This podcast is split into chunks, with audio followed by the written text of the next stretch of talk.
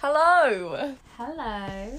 Welcome to Off the Book, the podcast. And in good news, we're together. We're together. Um, I'm Maddie. and I'm Beth. um, and we talk all things YA, NA, adult books. You know the drill at this point. Mhm. Um, this week we are talking about The Hate You Give by Angie Thomas. yes, we Um, I'm gonna be completely honest. I read it in a day. It's, I just I devoured this book. I started at seven in the morning. I didn't finish until the evening, and I just powered through. It took me a bit longer, but only because I was working. Yeah. I was I had a sick day, so I was off and I just did, oh my god. um as per usual there are going to be spoilers. Uh there is most likely swearing. Um I mean we just have like a bit of a run through just talking about some bits and then I swore quite a bit because I got very frustrated. Uh cuz I think this book it's just so relevant. It It it's is, so yeah. relevant. Um, it's so important as well. All of my notes are off of Spark Notes, but it makes me happy that they're be- this is being taught in schools. it is. Yeah. See, I'm really happy because uh, I'm I work in a school Mhm. and I was in with year eight English and there was this this English teacher and I think she's a badass and she was uh, showing one because they're talking about like speeches because it's like they're doing a big thing about making speeches so she showed a speech by well the I Have a Dream speech by Martin Luther King Jr. and uh, John Boyega's speech the Black Lives Matter rally. I mean I was sat there in class trying like don't cry don't cry because it's one of the most like heartfelt and emotional speeches but it's so powerful um and like that she's been having these like open conversations because some of the kids were like making speeches about like i think racism is bad. We should not mistreat people because of their skin color because as kids like they don't still fully understand the concept. Mhm. so then she's kind of like answering questions in class and like i'm doing the same because these kids are going like for example like oh well why did george floyd die? And it's kind of like okay well here's a conversation for you and having to break down I mean, it's difficult in like an hour less long lesson to kind of break down the concept of systematic racism Uh huh. uh, with ye- like bottom set year eights. Yeah. But the conversations are being had, and I think it's so amazing to hear that those conversations are being had. Yeah, there's a funny, funnily enough, an English teacher in my school as well who's doing the exact same Mm. thing. Not about speeches, but she's been having open conversations about the Black Lives Matter movement.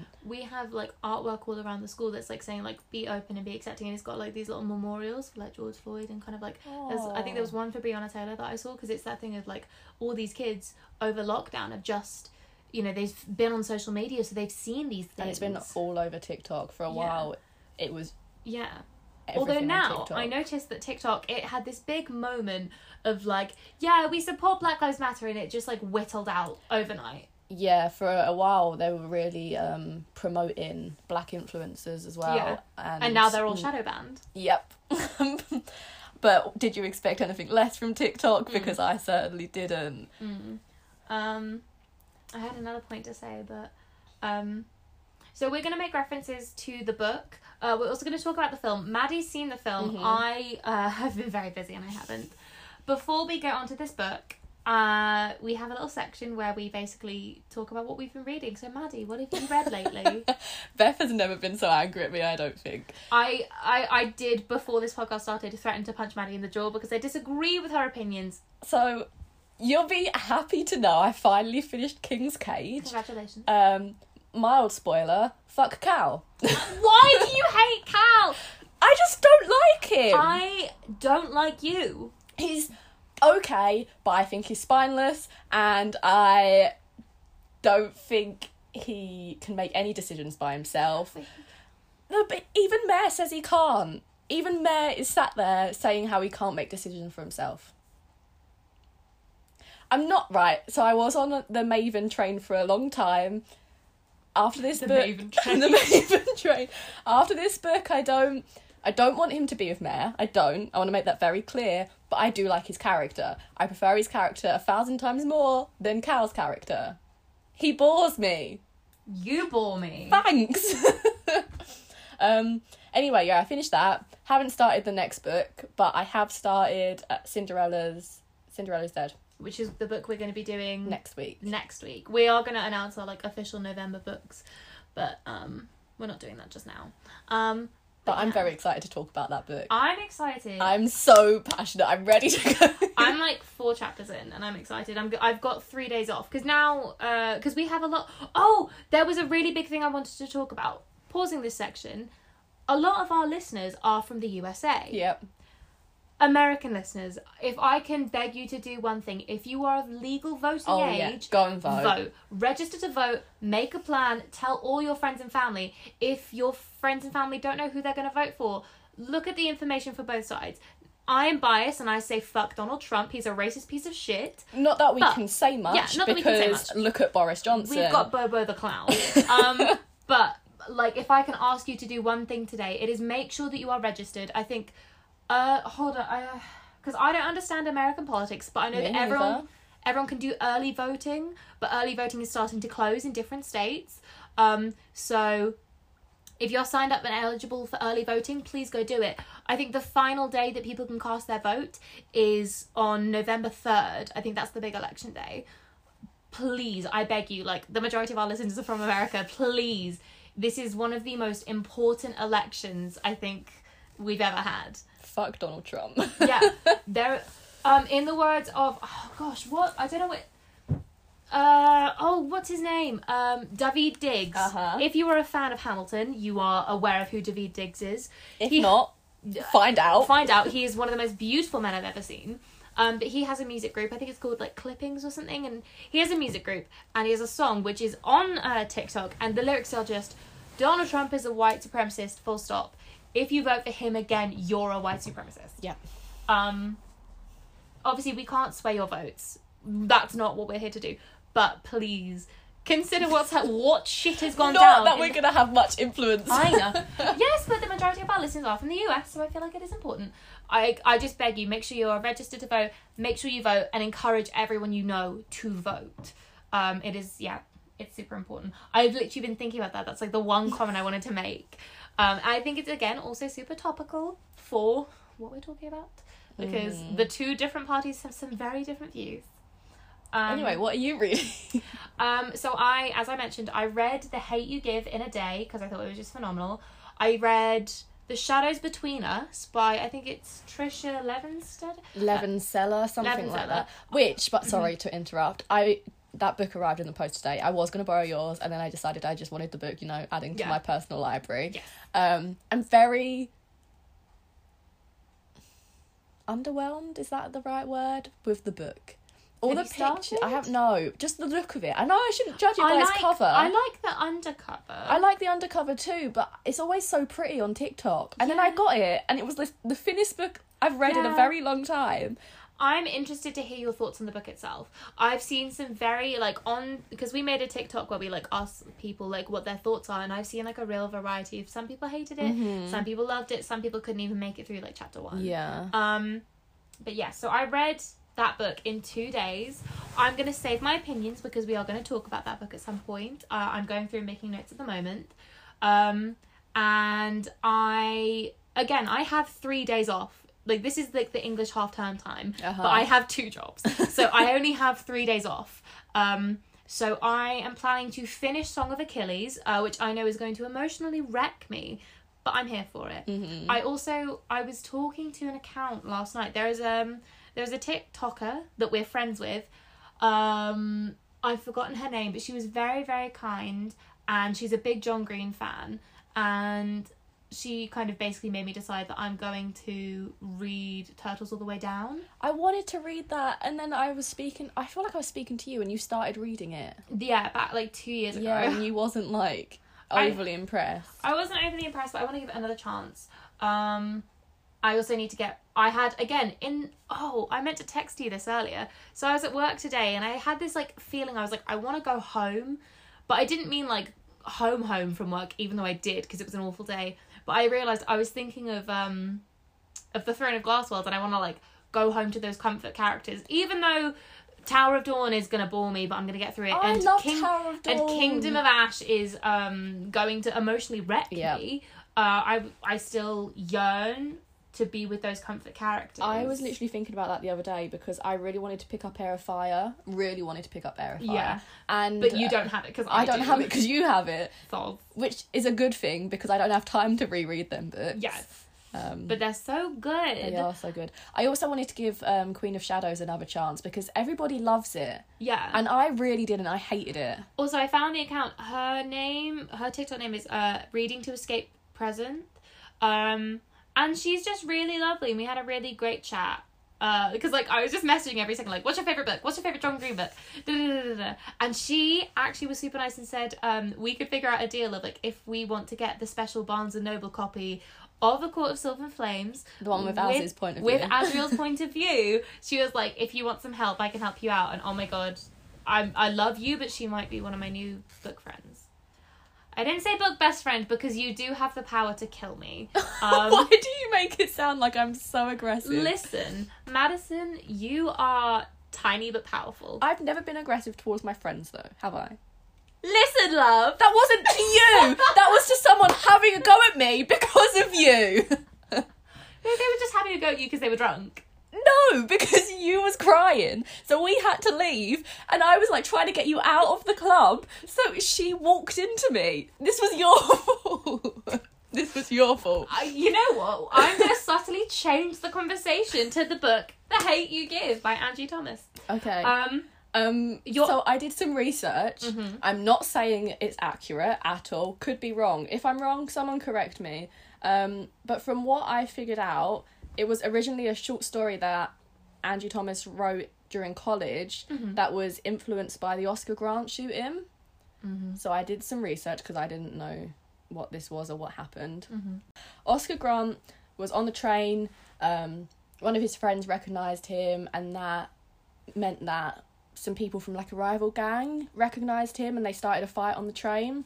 So the police were called, and um, long story short, he was dragged off of the train. I'm gonna call them Officer One and Officer Two because I don't think they deserve to have names out Mm. there. but at the same time, they don't have. They shouldn't have the right to like have their names protected, which is my. Yeah, I know, but I don't know. I don't know their names. I've just Mm. written down Officer One Mhm. and Officer Two. Officer Two um, held him down, then on his back, whilst Officer One Actually, we should probably give a trigger warning. trigger warning. I mean, it's This is kind of This is a like this is a very upsetting book, and we will be discussing things like this. yeah. Um, whilst Officer One, thinking somehow that he was trying to reach for his taser, shot him in the back. You- How are you shooting someone from the back if they're trying to reach for your taser? How how is that physically possible? I don't understand. It's just their version of legalized murder. Yep. So Officer One was given two years involuntary manslaughter.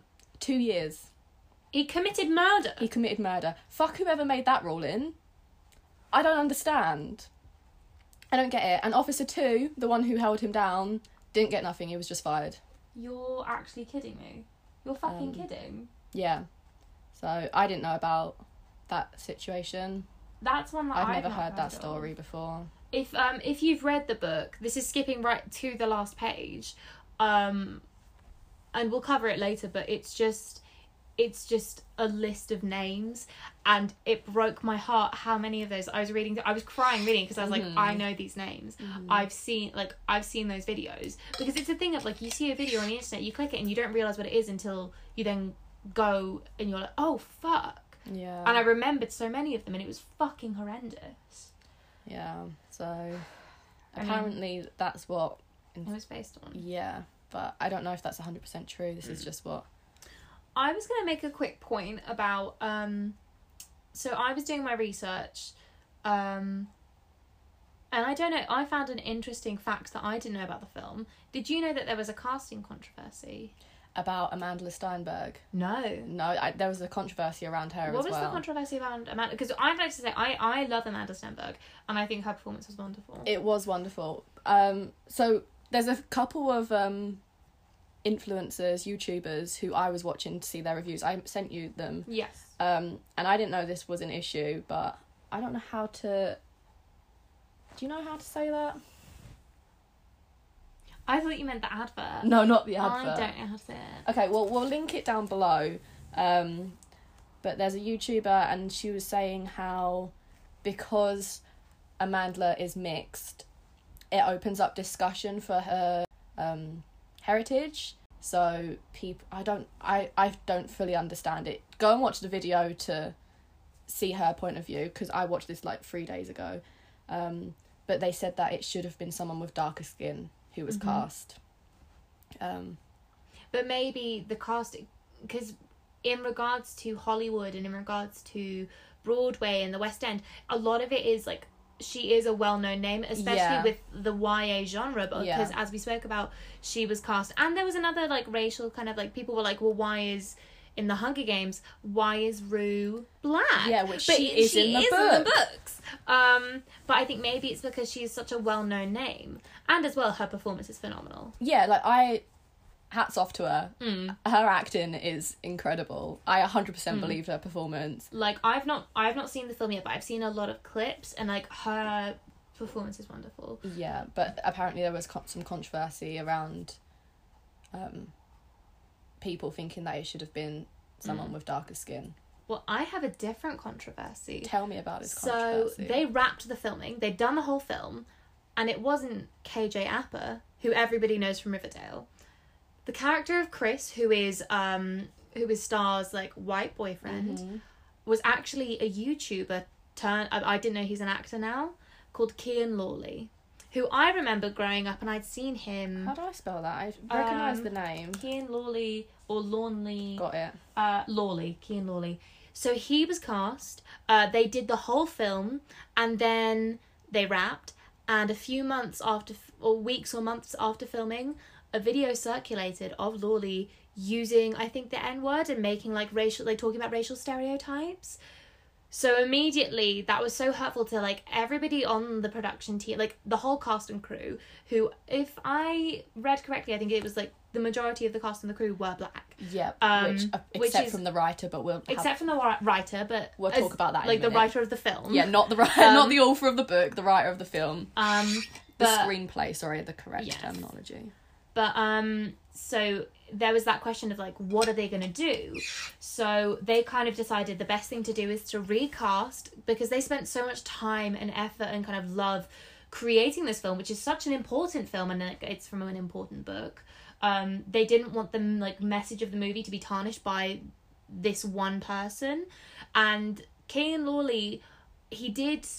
I think he called the director and he did call Angie Thomas and make an apology. And Angie Thomas turned around and was like, you know, what, I, I forgive you, but I need you to understand that this project is so important, not just to us as a cast and a crew, but it's in it's important to a lot of people. And Kian was like, no, I completely understand and respect your decision to kind of cut me from the film. You know, I I support that. Um, and he was then dropped by his agent as well. Good. Um, which I'm like, well, for that racist behavior.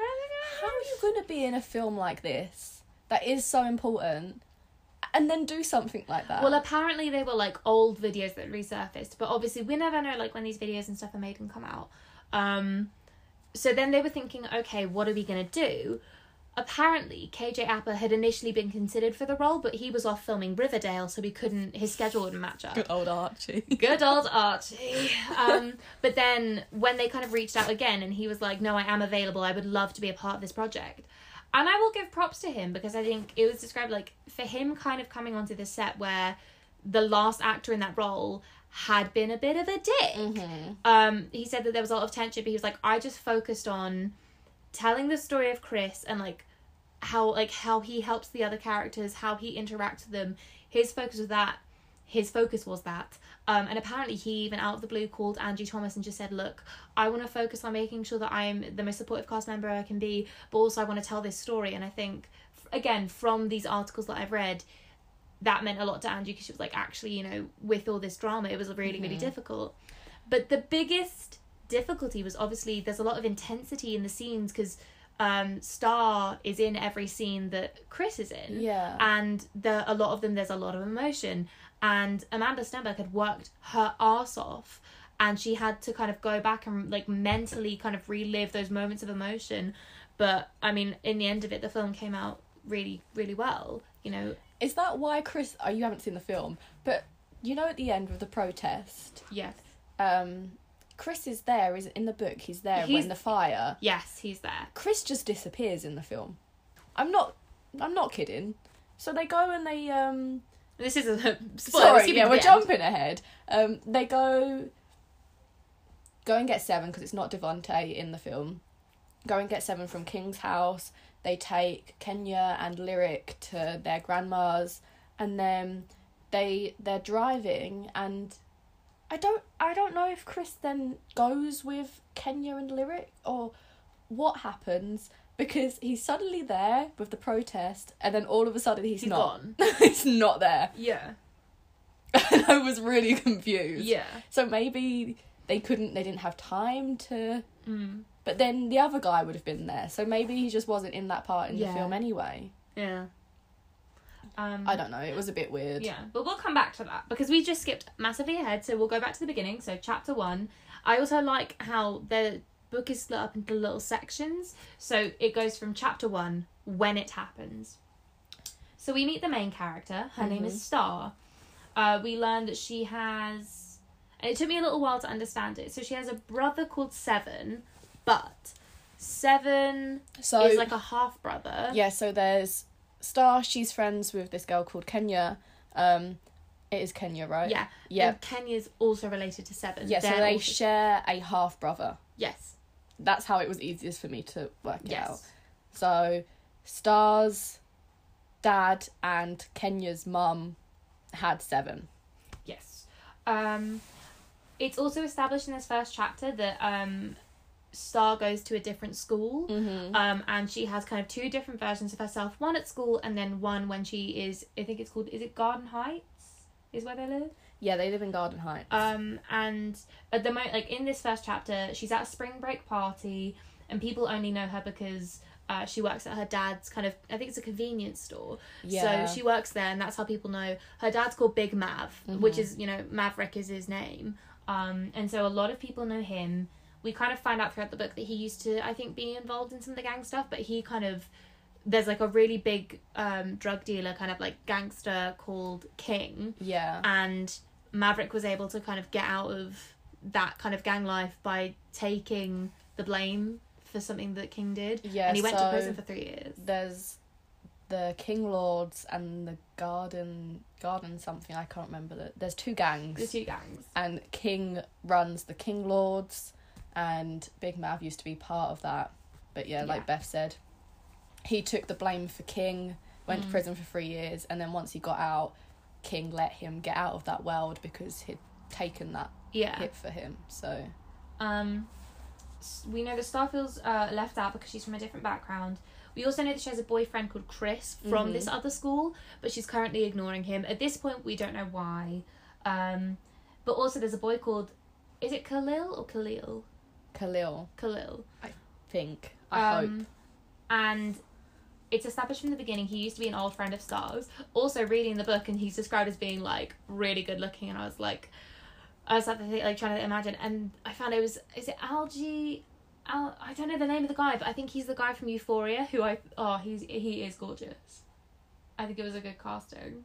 Um, he's there and he's like super social, um, and he's talking to In her. the film, he's is really smooth, Mm. really which is how I imagined him. yeah. um, Kenya kind of like abandons her at this party because she's like adamant she's gonna go fight with somebody else. Yeah, so she um, meets up with two friends and they recognise Star and they're like, oh, we went to elementary school together. And Star tries to play it off like she recognises them too, but she honestly. But they're has- like they're like stop lying. yeah, like don't we lie. know. Yeah. So then she goes off to try and fight Denasia, who's Yeah. uh, flirting with Devonta. And then Khalil comes over and they're talking and they're kind of like just vibing and then there's a kind of like argument and then somebody gets shot at the party. So Khalil kind of like takes Star's hand and they run and he Mhm. gets her into a car and they're driving away and he's just like, Okay, are you okay? Um He offers to give her a lift Yeah, home. he's like, "Where do you want me to go? To your house or to your dad's shop?" And she keeps asking him things like, "What are you doing?" Like, uh, like I think she even asks like if he's doing drugs at one point, and he's just shutting them down, like, "Hey, don't ask me things like that." Yeah, she asks him if he's dealing drugs and Mm. he's like, just mind your own business. Yeah, and like, there's a really interesting discussion about, is it Tupac? Tupac? Tupac, yeah. Um, I'm Thug scared- Life. Yeah, Thug Life, and they're talking about the definition of the song, which I have written down somewhere. Um, but as the chapter is ending, behind them a cop car appears. Oh wait, did we want to talk about that? I've got it written down from the Spark notes. Okay. Um, it says while in the car, Khalil plays Tupac, Tupac's album "Thug Life." Star teases him for playing older music, but Khalil insists that the album still holds relevance. He explains that "Thug Life" is an acronym that stands for the hate you give little influ- infants fucks everyone, which means that society's violence creates problems for itself. It, problems for itself. Mm. Um, I saw like I read that bit about the cop lights and I was like, oh no. No, I No, no, know. no, no, yeah. Uh, so chapter two. Oh wait, sorry. Mhm. They briefly mentioned Natasha. Okay, so we got cut off. My brother rang me, um, and then we got distracted by Harry Styles. because Harry Styles has released a music video to Golden, and Uh huh. I I just said to Maddie that I would sacrifice her to I, I would literally risk it all to run through an Italian town with Harry Styles. And I told her she can. I'll happily let her sacrifice me. Thank you, and I would let you sacrifice me. Um, I don't know if we caught it before. I was saying they briefly mentioned Natasha. Um, Mhm. they talk about how when they were younger they would play like Harry Yeah. Potter and they had wands and yes, and there's there was three of them yeah. because it was Khalil, Natasha, and Star, Mhm. and they were all kind of friends Yeah. when they were younger. Yeah. Um, we find out more about Natasha later and like what happened to her. Um, but also here's my thing. Um, so Star explains at the beginning of the chapter that when she was younger, her parents had two talks with her. One was about the birds and the bees, and the other was what to do if she's ever stopped by a cop. Um, and like the quote was, um, and this is what made me emotional. Uh, Mama fussed and told Daddy I was too young to hear about that. Daddy said I wasn't too young to get arrested or shot. In the past few months, I've seen a video coming out where it is parents having that conversation with their little Mhm. kids, and I, I, I struggle to get through it because it's that thing of like, like these kids are so young, they shouldn't have to think about this, but for them, it's like an automatic thing hmm and I like the fact that there is we're seeing more of the fact that that is a reality. So in Grey's Anatomy, uh, there's a character called Dr. Bailey. She's an absolute badass. I love her, um, but her and her husband have to sit down and explain to her teenage son what to happen if he's ever pulled over by a cop and how to make sure that he can get out of that situation alive so that he knows he did everything right. And it's heartbreaking that that is a rea- reality. It's not fair. It's Kids shouldn't have to deal with that bullshit. Like, Like, that's No, not, I mean, nobody no should. But especially young kids, they don't need. As a kid, you think the world's like this fantasy world, don't you? Mm. And then, it's like as a kid you're in this kind of world and you think you're in the safety of your parents 'cause- uh huh. and then like something bad happens and then you realize that the real world is shit and your Mhm. parents can't always protect you and it's that most horrific thing um, but it's the point where Star kind of just turns around and goes, she hopes that somebody had the same talk with Khalil. Yeah. Um, so she says. And he's apparently pulled over for a broken tail. Oh, yeah. She says there's four things, four important things that her dad told her. Mm. Hands on the dash, don't make any sudden movements because cops get nervous when you move. Mm. Um, only sp- speak when spoken to and to take note of their appearance and, if possible, their badge number. Mm. So she notices that this cop is badge number mm. 115. I also just like from another time period, I I read on the internet another tip was to have like your driver's license and your insurance in your um in the mirror thing that's like above Yeah, Like, you can like the use it- visor. the visor. That's it. You Yeah. can have it there. Mhm. So instead of reaching down and cops being like, "Well, what are they reaching for?" and giving them an excuse, not giving them an excuse, but like giving the cop the moment that they can go, "Oh no, this is a moment I can do something." yeah, Um, having it up the top and you just, yeah, not that it should have to Not- be something yeah. that you think about, but Um, so the cop basically kind of like pulls him out of the car and is like, "Put your hands on the dash." yeah, And here's my thing. So in the in the book, he just kind of leans down and asks Scar- asks Star like, "Are you okay?" And then he gets shot hmm three times. yep, In the film, um, He he, reaches in to get his hairbrush. Yep. Which I thought was interesting yeah, because in the book it's so like open and I mean in neither situations it shouldn't yeah, happen. no, But in the book, he's literally just saying, "Are, Are you, you okay? okay? And he gets shot. In this one, he pulls for a hairbrush, and then that's what the police officer uses as well. It looked like a gun. yeah. I thought that was an interesting adjustment to the film. I also didn't like in the film we saw the police officer going like, "Where's the gun? Where's the gun?" Realizing it's a hairbrush, and then going, "Oh my god! Oh my god!" I'm like, "Oh no! I don't want to see that cop's sympathy. Fuck the cop. Fuck him." Um, but then she gets out of the car and runs to Khalil, and is crying her eyes out, and this cop is like has his gun on her the whole time. Which in the film he puts handcuffs on her. and then has like the gun on her. yeah, Um, chapter three: other officers and an ambulance arrive yeah. So he holds the gun on her until until backup backup essentially arrives. arrives. We'll be back in two seconds. Okay. It's recording. Hello. Hello. So my brother showed up, and then we had to pause it. Um, But we're gonna get back on track. Um, Oh no, it's gonna start playing the trailer. we watched the Chilling Adventures of Sabrina which I'm mad that trailer for season four. I'm mad that that's ending now. I'm but mad, we can but talk about it another yep. time. Mhm. Um, so other officers and ambulances arrived. Um, she sat in the back of the ambulance, and the line that got me was she literally just said she can't breathe, and I was like, oh god. Um, Mhm. Uh, also, a lot of people have arrived because in the book it's established that apparently it's a really, really quiet street. Not many people live there, so I don't know if people heard the gunshot and came running. Um, they left I, Khalil. I don't know if, Mm. by the sounds of things, there's a lot of gunshots all the Yeah. time. They left Khalil's body uncovered. Which, and there, there's lots of police rooting through his car, and it's like they're looking for something to pin him for. She says as well that it's kind of like they left his body uncovered as like a warning, which is really twisted. Yeah. Um, although that's just the American police. What you Mhm. Um, the cop who shot him is sat by the side of the road being really sad. I'm like, fuck that guy. Uh, Star's dad appears and they're like, we're taking you home, sweetie.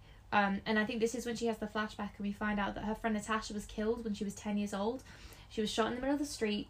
Uh, Star managed to jump into a rose bush but avoid to avoid it, but her friend Tash was killed. Mhm. Um, and her mum she was ten. she was 10 um her parents take her home and start i think that's like a nightmare where she just remembers what happened Yeah, she, and she wakes up. Um, at like five in the morning and apparently her mum like sat with her through the night knowing that it was going to be like really traumatic um, it's a saturday so she goes to work with her dad kenya walks in and they talk about khalil and hang on, or like we've been missed something. no we haven't I'm sure we have. That's not what my notes say. Um, because they go to the shop and all the customers like know about the shooting but nobody knows that she was there I've got. Oh no, maybe it says at breakfast. Star worries about the type of backlash she might get if the news leaks her identity. Um, they then decide to keep it a secret, even like going to the extent of not telling Star's younger brother Sekani. Um, she says she Mm. swore that she would speak out against police brutality if she ever witnessed it, but she can't bring Mhm. herself to do it now. Um, yeah, so she, then she goes to the shop. Yeah, then she goes to the shop. She works, and like people come in and they all know about the shooting, and she's just kind of there, like, mm-hmm. Um, they Kenya and arrives and they some talk about it. lunch. Yeah, they go get food, and then King, who is this gangster, appears, Uh-huh. and he tries to offer Star money, and she declines, and her and then her dad Maverick appears, and he stands up and is like, "Look, number one, don't offer my daughter money. She does Mhm. not need that. Number two, stop hitting Seven, which is his son and um, Star and Kenya's half brother. Yeah, because King is ma- not married. King is seeing Iesha, which is Seven's mum. Seven's mum and Kenya's mum. Yeah. Um. This is the first time we hear about the whole situation with Maverick being part of the King Lords and going to pri- all of that is Mm. mentioned here. Um, Yeah. the next it goes to chapter four. Yeah. Star wakes up from a nightmare, um, but she goes to the kitchen, but she's interrupted. She interrupts an argument between Maverick and Mm. her uncle Carlos, who helped raise her when Maverick was in Prison. prison. Um, Um, but he is also a cop. he is also a cop, and he wants Star to testify about the shooting. Um, this is the first time we see Uncle Carlos. He go. He mentions that this isn't a race thing. Mm. Um, he also knows the cop, and the cop is called Brian. Yeah, um, and he also mentions that Khalil was a drug dealer who threatened 115, so therefore Mm. 115 was defending himself. I don't know if he says so many words, but that is the intention Mm. behind what he's saying. Um, Um, Star agrees to talk to the cops. yep, And she also agrees to go see Khalil's grandma on Sunday morning. Yep. And the chapter ends with her going to see Miss Miss Ros- The- Rosalie. yeah, Miss Rosalie. Um, Miss Tammy, who was Khalil's no Khalil's aunt. Uh huh. um it was best friends with Star's mum, so that's how they, I think they all know each other, and they've always supported each other. Um, Yeah, Miss Rosalie, who is the grandma, Yeah, she used to babysit Star and Yeah. Seven. yeah, and that's how like um Khalil and Star met. Mm-hmm. And Miss Rosalie, I don't know how she knows, but she knows that Star was with him when he died, Yep. and she's like, I don't want to hear what happened, but I'm just. It makes me happy to know that he wasn't alone and that he had you with him because he's never had another friend like you. And like bless Star is there and she's kind of like reminiscing and remembering all these memories memories that she had with him in that house in that, Yeah. that place. Um and then it's chapter five. Yep. It's a Monday and after school and Star is going to talk to the detectives. Um oh after school she's going to talk to the detectives. Um, But at school, the whole she gets into a well uh, before that it's and there's like an ongoing thing about her family all hold hands and they say a little oh prayer yeah. and like her dad leads the prayer and I think he was like you know I'm praying for my daughter because she's going to do a really difficult thing today and I just hope that she makes it through all right. We forgot to mention as well. Um, Maverick like made them learn the ten point program of the Black Panthers. Mm. Um, so they they can just recite that. He Yeah. can give them a number and they can just recite it. Yeah. He made specifically Star and Seven learn it. Mm. Um, and there's like pictures of um, big names in the Black- yeah. in the civil rights movement, like around the store Yeah. and their house. Um, Sekani's too young to really understand. He's what seven, eight. Yeah. Um, so he can't do it. But Seven and Star, that's a whole big thing. I just thought we should mention that because it comes up later. um, Star goes into school. We learn that she's kind of got like two main like friends. So Mhm. there is Haley and it's Maya. Maya, yeah, we also learn that like hey, her friendship with Haley doesn't exist outside of school because, and it, this was a bit of a throwback because they Tumblr. Tumblr is the thing that they were friends on, and um, Star reblogged an image of Emmett Till, who um, was an innocent boy who was killed because Mhm. people are fucking racist assholes. Yep. Um, and Haley was upset that Star would share something like that, so she unfollowed her on Tumblr. And then, like, ever since they've started to drift apart, and they don't have really, they're friends at school, but like they don't know, like, it's It's awkward, nothing yeah. much else. Um, we also meet her boyfriend Chris because he's Yep. waiting outside class, and we find out the reason that um, Star and Chris aren't talking is because they were, you know, kissing and like being a couple, and then he pulled out a condom, even though she'd spoken to him like the week before and been like, "I'm not comfortable with having sex yet." Um, Chris and her kind of like talk, and they start to bond. But I think, and like he think, I think he puts his hands on her, like not in like an aggressive, in like to like hold her, Mm-hmm. and she just has a flashback to the shooting, and she just walks away. Mhm. She walks into class teary eyed. Which in the film, In the film, okay, it is the most cringy section of the film. yes, So but I'm on, just gonna on call him it's called the. It was referred to as the most romantic. scene. I was howling. It was so uncomfortable. So in the book, he like um plays the Fresh Prince um theme, yeah because that's song. like their way of connecting. yeah, and he's like making a fool of himself, dancing in the corridor, Yeah. that sort of thing. In the film, however, I think they just couldn't get the rights to the song or Mhm. something, so instead he just plays her some beats that he has made. He has made. Because she makes a kind of like he thinks he's like DJ Khaled or something. Uh-huh, Yep. And they're talking about how good it is, or like it's alright. It's, Yeah, It's okay. and he's like, no, it's fire. It's fire. And I said to Beth when we was watching that specific clip, I was like, it reminds me of when we were really younger, like we were really young, and McDonald's would sell like these like mini iPod things that would, Yes. would play music, and it sounds like that. Yeah, it's it's not a fire track. I'm not gonna hear it in like a club. Uh, but the thing that I find really interesting, so it's established in the beginning that there are two versions of Star. There is the version which is herself when she's Mhm. at home, but also then when she goes to her school, she is like a different version of herself. Oh. 2.0. Like she doesn't use any slang. She like her voice changes Mhm. slightly when not just at school, but whenever she tell, talks to certain members of authority. Yeah. She's really careful about like what words she says. She wants to make sure she means what she says. She doesn't give anyone what she refers to as like stank eye, um, and like she's just so careful. However, all of the cool kids use that slang. Yeah. Um, I also think like she's really used in her school as like that kind of because what there's another guy. I think that she talks about it's only her and this guy that are the only black students in the school. They're so like they're the automatically token- cool because people use them as those like Yeah. token like black people in the school. Yeah. Um, but it's such a double standard because like Star is there like so careful because she doesn't want to be seen as ghetto and referred to as ghetto. But all of the behaviors she's not exhibiting at school, all of her friends do it to be cool. yeah. And why is it cool? Because they're white and they're taking this culture from other people, which is basically what white people have done since the dawn of fucking time. I mean, it's what we're good at. and at this point, I, not us specifically, white people. White. people. So I saw someone on TikTok say there's a difference between people who happen to be white and white people. yes, I've seen this conversation. So, and I'm there's a specific example of um there's the actor Chris Evans. hmm So he is known as like Christopher Robert Evans is a white man. Christopher Jamal Evans is a white man. And like I couldn't ex- I can't explain it to you, but I understand it on a level like deep down. Yeah. There are two versions of him. Yeah. And like Christopher Robert Evans might get slapped. Christopher Jamal Evans that's a different story. I don't know who you're talking about. You are not on that side of TikTok clearly. I Chris Evans TikTok is a wonderful place to be. I feel like I was on it for like a day and then it's gone. Yeah. I don't stay on one side of TikTok for very long. you know what? Lie. I'm gonna change. So our current TikTok thing is all like Harry Potter. I'm gonna change it to be Chris Evans TikTok.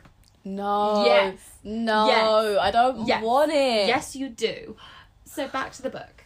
Um. So it's now after school. She's walking with Haley across the parking lot. Seven picks her up, and uh, Seven has a girlfriend called Layla, and um, they've got their little brother in the car as well.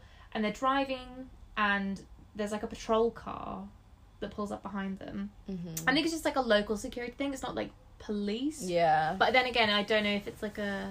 I don't know the difference because I don't know the American like cop system. Um, but they all kind of like they turn off the music and they just get so tense, and then like, the car drives off. But and doesn't pay Sekani's sat there like, why are you turning the music? He just He doesn't, just doesn't understand. understand. Um, and then they pick up food and they go to their mum's work. Oh, also we forgot to say back when Star went to Miss Rosalie's, um, or like Khalil's grandma's house, we find out that Khalil's mum is a drug addict, Yeah. and like they don't even they're like we don't even know she knows what happened. Mhm. Um, so when Star and her family go to their mum's work and they're trying to eat food, um, one of the nurses comes in and tells Star's mum that um, like Brenda. Khalil's mum is there, Yeah, her name's Brenda. and she's bawling her eyes out. They're like, they killed my baby, and she, I think she has a moment where she's like, I could get clean, but like he doesn't, he's not on this earth anymore. Why? So why should I bother? What's Yeah. the point? And then Star's mum is like, "No, we're gonna get you clean. Like you need to." Cause Yeah, he, Khalil had a young has a younger brother. I think ha- yeah has a brother. Yeah, and she's like, "No, you need to be there for him. You wasn't there for Khalil, so you need to be there for him. Um, I will help you find help. We'll get you clean." And then Star kind of gets angry. Yeah. Um, and because she's like, well, why? Why is she sad? Because she was never there for him. Mm-hmm. And Star's mum kind of snaps and is like, yeah, but you need to understand that Khalil was still her son. She carried him and she nurtured him and she loved him. And yeah, her life went off in a different direction, not one that she planned, but she was still her mum. And it's a point when then Star looks at Khalil's mum and is like, I'm not her biggest fan, but she has his eyes, Yeah. and I can see that, and I can respect that. Mhm. Um, chapter six. They go Her- to the police Yes, it's her and her mum. Uncle Carlos is there. His photos on his desk, like half of them are of his actual family, half of them are of like Star and Seven Yeah. and stuff. Um, she also like immediately clocks like how many officers are there, like are in the room, and like how many guns they have. Um, she goes to the interrogation room and she sits with her mother. Um, and again, it's mentioned that Star changes the way she's speaking depending on like the authority figure. So she's making sure she means every word, and she doesn't use any slang. Um, and the questions kind of start off like, okay, well, how long have you known him? So what happened? And then they're like, okay, so did he sell drugs? Well, we think he sold drugs, yeah. and it's not relevant. No, there's hardly any questions focused on the police officer. You know, the Yeah. one who just shot and murdered a kid, Yeah. or um, just the situation in general. Like, Yeah. what happened? How was the police officer acting? Yeah. Hardly any of that. It was like, um, was he selling drugs? Was he Yeah. part of the King Lords? Yeah. They're basically trying to like you like scapegoat his Yeah. own murder and be like, Uh-huh. no, but it was his fault. Yeah. And that happens every damn fucking time. Yeah. I'm gonna go on a momentary rant where they did the same fucking thing with Breonna Taylor, Yeah. who was asleep in her fucking house, and they were like, oh well, like we're looking for her ex boyfriend, and they just go in shooting. Yeah. And they killed this woman, and now when sorry, I feel like I keep saying I'm pausing. This is just my aggressive hands. They um they like found a photo of her holding a gun once, and they're like, "Well, look at the kind of person she was. She How was an innocent woman that? sleeping. Yeah. She was asleep. She was no threat to anybody. The only but this is what makes me so fucking angry. The only person, like the only reason somebody was charged is because a bullet hit the wall and it could have hit the neighbors. Yeah. Not because she was murdered, but because it could have murdered the person next door. Yeah. And that is fucking disgusting. yeah. Um, there is one sentence though in this bit where she's kind of like standing up and she's like, "Excuse me, like you can't say this about him. Why are you changing the subject?"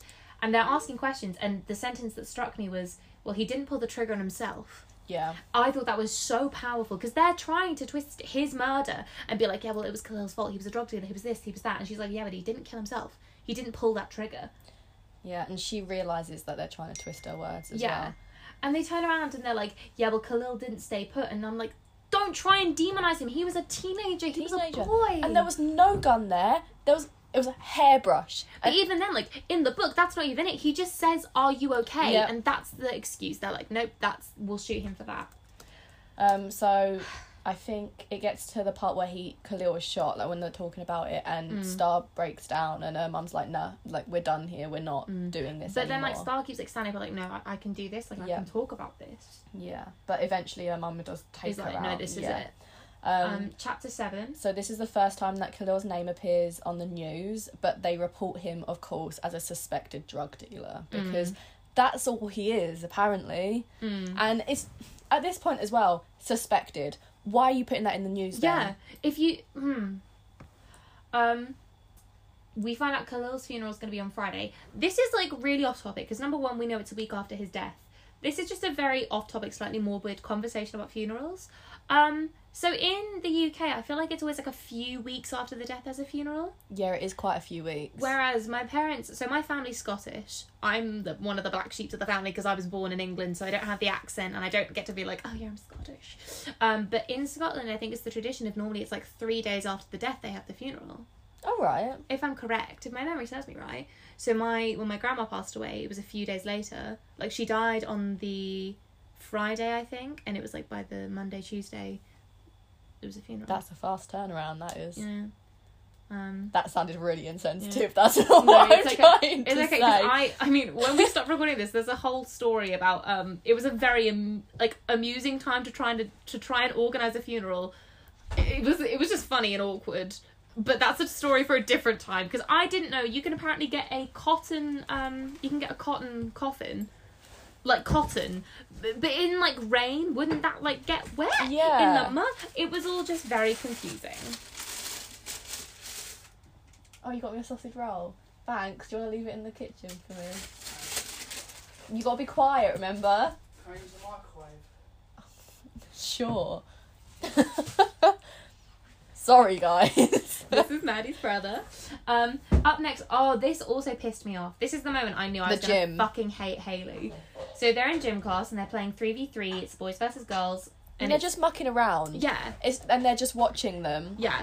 And then Haley's like, "Well, everyone else is shit, so we're good." So Yeah, Haley she gets Maya- pissed off because the girls are like flirting Yeah. and not taking it seriously. Yeah. It's not even like it's a proper game. Yeah. Why are you getting angry? So Haley, Maya and um, Star versus two boys, and Chris makes sure that he gets to play. So he's trying to talk to her. Yeah, because he thinks this is a because at this point Star's not really talking to him. Yeah. He thinks this is an excuse for her to talk to him. Yeah.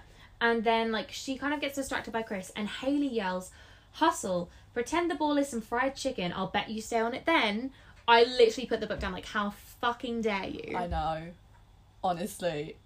And then ah and the other bit that angered me, so like Star kind of just straight up goes off the court Mm-hmm. and Haley's like and basically she points out like, hey, that was super fucking offensive and Haley's like, after all we've been through, you're gonna accuse me of racism? Yeah. She goes, Oh, I was just saying it was just a joke because we had fried chicken for lunch. And Star goes, Either way, it felt racist. Even if you didn't mean it, it felt racist to Yeah, me. you don't have to be a racist, but you can still use racist like Uh-huh. things because like everybody has those like microaggressions that you don't realize you're kind of like intrinsically trained. Like they're just kind of like we're raised with them and don't realize it. Uh huh. And now it's a thing of like we're educating ourselves, we know better, we're making sure that we don't repeat those mistakes. But that was like a purposeful choice of words. She Mm-hmm. knew what she was saying. She knew the Im- like implication. Yep. Um, and, And- then she kind of cries, and like Maya and Haley know something about Khalil. Then they know like, oh, is this the Khalil thing? Is this like? But they don't know that. They don't know that Star knows him. Yeah, and they also him. don't know. Nobody knows that Star was the Yeah. witness. Um, they don't even know there was a witness at this point. I don't think. Um, but Star is kind of excused. I think she has a bit of a breakdown and cries, and then yeah, and the teacher walks in and, and they think it's about Natasha. yeah, Oh, because the girls are like, oh, we think it's like Natasha's anniversary. yeah. Um. She's like, oh, oh, that was it because um, she said. Haley goes, oh, it was my mum's anniversary the other week, and I was in a really shitty mood. I was really upset. is this about Natasha? Like, even if it is about Natasha, this isn't an excuse to call me a racist. Like, turning Mm. it back to Back to herself. yeah, bitch. Um, she then kind of is like, I want to go home, and she gets un- her uncle Carlos to pick her up, and they go for Froyo, and she then tells him that the officer pulled the gun on her too, and she's like, you can talk whatever smack about Khalil you want, but I want you to know that the man you're buddies with, the cop that killed him, put the gun to me. Yep. How does that make you feel? And then um her her mum calls and is like, what? Why do you think you're allowed to be out of school? also, I love that Uncle Carlos was like, you only get one I've got period cramps excuse that I'll take you out for, and you've just used it. And she's like, actually, I used one in December as well, but we don't talk about it. And he's like, okay, well, you get one academic year, one per academic year. Um, I was gonna say something. Oh, um, Star realizes when she's in the gym with Haley and Maya that the second the media used the term suspected drug dealer, that they cemented how the general public will view Khalil. Um, Mm. it's al- he's always going to be shared, like always going to be looked at in a negative light because he was a Mm. drug dealer, even though it wasn't Mm. hundred percent like confirmed. It was suspected. Yeah. It doesn't matter. That's how everyone's going to view him. But I feel like that is changing now slightly because the media says one thing, but also nobody believes the media or the government. With our generation. With our generation, yeah, because I mean, if anything, we believe more of social media, where we actually like people who were there, people who are witnesses, kind of tweet. Actually, no, this is what happened. Yeah, but older generations are still not. Mm. They're not. they're not on the same level. yeah. Um, So it's Khalil's funeral. there's a line that's just um, and it's a true statement. It's just funerals aren't for dead people; they're for the living, and Yep. it is, Mhm. and it is a celebration of their life. Um, but it's the fact that Star has to go up and see his body. I don't understand. I just find that interesting. I don't get open casket funerals. I think there's like something therapeutic about it. I personally, I do not want anybody to see me in my coffin. But also, I think Star describes it as. Does she describe him as a? I can't remember what it was, It, but it, it doesn't look like himself. He looks like a doll. a doll. Yeah, that's how she described him because they've put makeup on him and it, it doesn't look Yeah. like him. So what you're looking at isn't that Mm. person anymore. Yeah. Surely, like. Also, um, like slightly off topic. In the haunting of Hill House, I'm not going to say th- there is a dead character, Uh-huh. and they're saying like they they always say that when you look at an open casket, it looks like they're asleep, but they don't look asleep. It doesn't look like them. no. um, which I just find interesting. Um, so there's you know the funeral and stuff, um, and then King shows up, and it's suggested that Khalil was a member of their gang because he walks in and goes to put. It's like a symbol of respect amongst their kind of Yeah, like they gang. put a bandana on. yeah, and everyone's like, casket. "Wait, what the fuck?" It's Um, like claiming Khalil as a member of their gang as well, which we later find out that he was not a part of. So him doing it was that just is- King trying to be like, "Look at how powerful I am." Um, In the film, mhm. this is where Iesha, she like, is like shouting for Seven to join them at the back, and Yeah.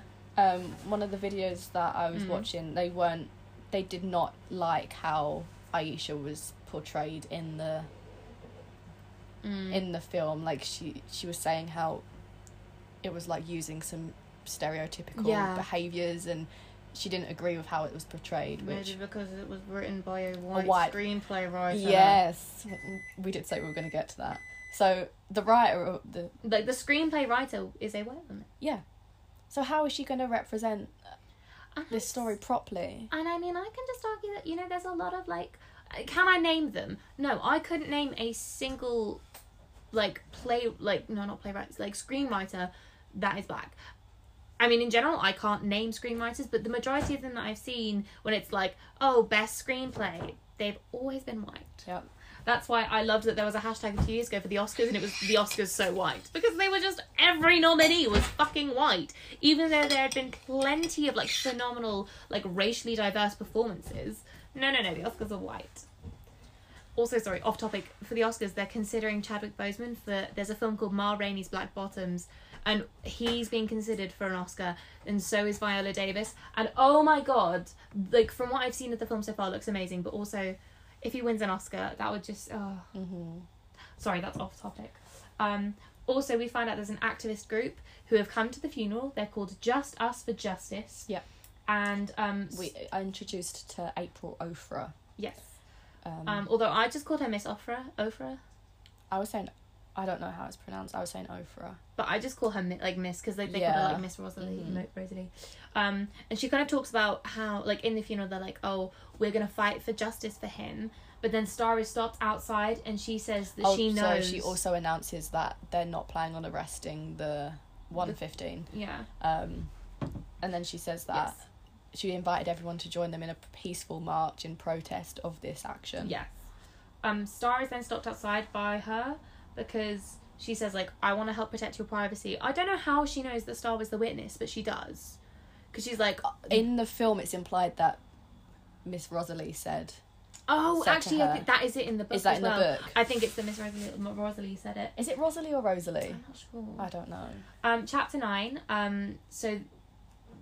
Uh, their dad stays at his store, Yeah, And there because are guns- riots have broken out Yes. all over Garden Heights. and there are gunshots in the streets. Mhm. So they all like lock the doors and they turn off the lights. They have a, a they call it the den in the house, Yeah. and it's a room with no windows, no. I think, and I think it's like really, really thick walls. So it's Yeah. the safest place for them to be in this Mhm. scenario. Um, and they turn on the news, and the protesters have come face to face with the police who are throwing tear gas around. Yeah. Um, Chris, Maya, and Haley all like text Star and are like, "Are you and your family safe?" Does Haley message? Yeah, apparently Haley messages in the film. Oh. Um, Star then has a nightmare about Natasha. Um, the next morning, everything's kind of calms down a little bit, and she wakes up because Seven's banging on the door and is like, "Hey, look, we're gonna go out and play basketball." Because that was like the. I think it was a- like a weekly thing. They do it all the time. They go. or it's like play- once a month on like the first or the last Saturday. They always Yeah. go and do it. Um, so they go to their usual place. Oh, and like the, two of the gangsters from Garden, I I called them Garden Heights, but I don't think that's the gang's name. Um, but two guys come up and they try and cause an issue. oh, I have um, this written down. Hold on. Mhm. Um, Garden disciples. Garden disciples, that's it. And then Devante, who's one of the kings, stands up and is like, "You little kids, fuck off." We then realise Devante is the guy from the beginning who Mhm. Kenya has a bit of a like flirt. Yeah, who with. said that? No, Denasia said that Kenya was flirting with him, but Kenya says she never flirted with Devante. It sounds. It sounds like you're telling me gossip. it does, doesn't it? yeah. I mean, Um, it is. It, it is yeah. their gossip at the beginning Yeah. of this book. So Um. But yeah, Devante um like stands up for them and like the kind of garden disciples fuck off. Um, and then um Star's dad arrives and is like, "What the hell do you think you're doing? You left the house in the middle of all this shit and you decided to play ball." And Star and Seven are so embarrassed in front of Devante, but also like other Kings gang members who are just literally like, "Y- "You fucking dumb! Like your dad just owned you in front of everyone." uh, this is also where we learn that the shooting at the party at the beginning Was um, Devante's brother? yeah, he got killed in that Yeah. shooting. Um, they have their phones confiscated. Um, Seven is going to work at the shop with his dad, and Star is going to see Uncle Carlos for the day. Yeah. Um, and they Chris go. shows up. Well, before that, um, they see her grandma, who just pulls her pulls her in Oh, and just yeah. goes thank the thank the Lord he spared your life. Mhm. And I was like, Ooh. Um, Chris appears and he and Star have an argument. Star opens up and because basically he's like, "Why are we having issues? I don't understand." Mhm. And she is like, well, it's because you are white and you are rich and I am not. And we come from completely different backgrounds, as in, like, you would not understand the things I've grown up seeing, the situations that I see on a daily basis. And she doesn't delve too much into it. And Chris is like, yeah, but I don't care about that stuff. And then they kind of like make up, and she takes his hand and brings him to hang out with the family. We also find out her mum and I think her brother Seven might know, um, and Uncle Carlos and his wife and that they all know. But the one Seven thing is, knows because yeah. of a skull. yeah, but uh, Star's dad Maverick does, not, not know, know. she's dating Yeah. anyone, let alone a white boy. Because Uh-huh. I think at the We it's it's in the beginning when Star goes to the shop with Maverick, and I think some old woman or some old man comes into the shop and makes a joke about Star, and Maverick goes, "She's not allowed to date anyone until she's 40. yeah. Mm. Have you ever seen? There's a bit when um, I think in like iCarly where her brother's like, "You're not allowed to date until four till college," and she's like, "Four till college." Um, they spend the night with Uncle Carlos because the riots have started up again, uh, and there's now like police roadblocks around Garden Heights, and as they're going home, Star is I think like having this panic attack. Yeah. um because and she just keeps her eyes closed as they drive through um and she doesn't let go of the door handle until she gets home because she has this anxiety and i think her mum immediately is like okay well i can support you here we go you're okay she's then in the car with her dad because they're going shopping for something. Yeah, I've got this part. This is um Yeah. literally copy and pasted from from I- Spark Notes again. Well, they're listening to Tupac and it's Thug Life again. Yeah, And Star mentions that Khalil, like yeah, she mentions Khalil's theory, well, not feel his theory, but Yeah. Tupac's theory. Um, but also I think it's the point of he's like uh Maverick mentions that like Tupac as a rapper was so powerful because you know what yeah he might have sometimes rapped about like hoes and like all the things stereotypically rappers rap about but he also like raps about uplifting black people Yeah. and it's phenomenal. Mhm. Um, so Maverick asks Star what she personally thinks the Thug Life stands for. yeah, Um, and she repeats Khalil's explanation, but then adds it's about black people and other minorities. Um, society fears minorities, though they are the most oppressed. Mm. Um, Maverick asks Star what she thinks that that like hate is, um, pushing her to consider why Khalil and others sell drugs. Star says that they don't have many ways to earn money. Maverick explains that because black neighborhoods have few jobs and ina- inadequate schools, black people lack opportunities. Um, drugs don't come from poor black neighborhoods, yet the people who bring them there profit greatly. Um, drug addicts become dependent on drugs and lose their jobs. Drug dealers go to prison. Many businesses won't hire former criminals. Mm. These factors create a system stacked against black communities. This system is thug life. Um, but also, just as a gen- general statement, um, the American prison system is essentially just legalized slavery. Yeah, It is. and it's one of the biggest industries Yeah. in America. Um, they, he also talks about how Tupac redefined the N word, which, first of all, would just like to state if you are white and use the N word, shut the fuck up. That word is not meant to be in your mouth. Um, but Tupac apparently redefined it as never ignorant, getting goals accomplished, which I just thought that was nice. Um, because it's just like another. Because I have people who are like, yeah, but if the N word is really bad, why do black people say it? I'm like, I think it's it's because of like there's a culture about reclaiming Uh huh. it. Um, and It's not for us to say. it's not for us to say, but I think it's that it's such a a word with such negative connotations. Yeah. And I think then like with Tupac doing that, never ignorant, getting goals accomplished. Mhm. That's a way of reclaiming it positively Yep. for their community. And I just Uh-huh. thought that was amazing. Um, Um, so also, then, they discuss they discuss the drug epidemic and how these drugs didn't appear from nowhere, and that's just the straight up fact. Yeah. Where the fuck did the drugs come from in the first place? he says, "Oh, you don't see any of us owning private jets around here, do Yeah. you?" Um, Also, it's like super curious how like that drug epidemic started, and then a few years later there was um a president's wife who was like, "Oh, just say no to drugs. This is my main Mhm. campaign." Really convenient. Hmm, can fucking convenient. Um, Um, Star realizes now that she thinks she should speak out, not just for Khalil, but for the greater us, mhm. because these things keep happening and it won't stop unless people speak out and use their voice. Um, then Devante comes into the store. and He's he, c- very clearly trying to hide from someone. yeah, and like Maverick's like, just tell me who you're fucking hiding from. I'll help Uh-huh. you sort it out. Um, so he explains that King wants him to kill who killed his brother, um, but he doesn't want to. Yeah. Um, and Mav agrees to help Devante out of the situation. Mm. Um, so he offers him like a job. He says you can work here, Mm. um, and he invites them him into their house as well. Um, chapter 11. It's Monday and Star is at school. Oh, There's this going- fucking protest. So a bunch of all of the white students at the school are all like, "We're gonna have a protest," and Hayes like, "It's a great idea. I didn't study for English, so we actually get to protest a drug dealer's death and get out of it." And Star's like, and she and she Star appropriately responds, "So it's cool he got killed, but like I thought you were protesting it. So what's what's going on here?" Um, and Haley, I think again, is just uncomfortable being called out for her racist behaviors. Um, everybody just gets up and leaves the room except the teacher, Chris, and Star. This is when Chris realized that Star knew Khalil, and I think the teacher realizes it as well. And he's like, "Oh, do you want me to call home?" But she just is like, "No, can can we please go on with the lesson? I'd really like to learn." Mhm. And the t- I think that was just such a like a moment with my my heart just went, "Oh." Um, Seven Star and Sekani go to their dad's work. Yep. Which they when they arrive, they see Mr. Lewis being interviewed. And Mr. Lewis is like a business owner from like across the street. No, I like, think on it's the next street. door because Next when door. the fire happens, it's Yeah. um. Um, so and there's like a news pe- like thing um and apparently there was some gang members of kings who beat up some police officers like around the corner from like where they're about to film the Yeah. news story um and Mr. Lewis just snitches. Does he name King? Does he say his name on air? But he he basically is like, this is all happening. It was like a gangster's. Yeah, people. he basically says, "Oh, Isn't maybe it, oh, he does say Kit." I I no, I think it was called- it, it was referred to as like dry snitching, or is that what That's what. that's what Star That's what Star Okay. does. So then I think he like directly names King live on TV. And he says that the. I don't know if he directly names King, but he says that the King Lords are responsible for the violence in Garden Heights.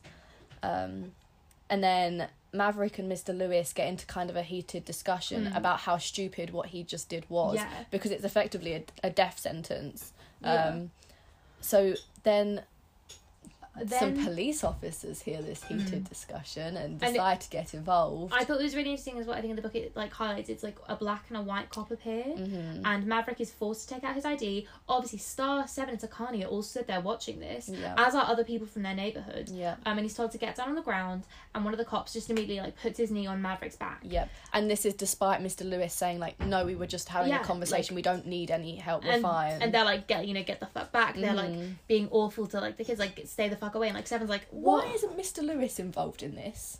Why did they just target Maverick? Because he was involved in that heated discussion as well. I don't. I don't. I don't understand. Um, then they realize that Maverick is Star's dad, Mhm. and they they know that she's the witness, and also related to Carlos. So then they're like, "Well, this is a warning. We're gonna back I thought in the book it got like more intense. I thought that was when they pushed him to the ground. Yeah, they do, and they like put their knee on his back. Yeah, w- once they find out that Star's the witness and that Maverick Mm. is related to him, and then um, because everybody gathers round and is like watching them, that's when Yeah. they like back off and they like say like, "Look, this is a warning. We're like take it, take it that we're watching you. Okay? Yeah. We're keeping an eye on So what you we do." just like openly abused you in public. Uh-huh. Next time we could kill you. Yep. It's basically what their fucking message was. So in the film, it happens at a restaurant But I think it's later on, like after she's spoken to the police. later on. Yeah, and King's involved for some Yeah, King's reason involved. because they took Devante Mhm. out of the picture. Yeah. So there's no reason for King and I Maverick think to have a in the film, I think they just wanted to put Anthony Mackie in it more, which I agree. I love Anthony Mackie, who plays his. Oh, okay. Uh, he's also in the Marvel universe, and he is the new Captain America, which Okay. I'm so excited for. Um, Um, and they reverse this situation in the film. So when they find out that Maverick is related to Star, who is the witness, they then back off. That it does the Yeah. situation doesn't intensify. They, I think as well, like for the cops when they realize and then they're like, oh no, but she's related to Carlos.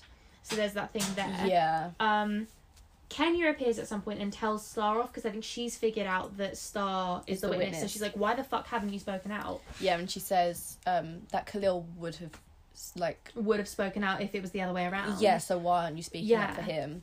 Um, and then Star is talking to her dad. She blames herself because she thinks that the cop did this because of her, but her dad is uh, Maverick's like, look, they did it before they realized who I was, Mhm. before they knew that I was related to you, before they knew anything. He's like, if now is the time to speak out, then he'll back her all the way.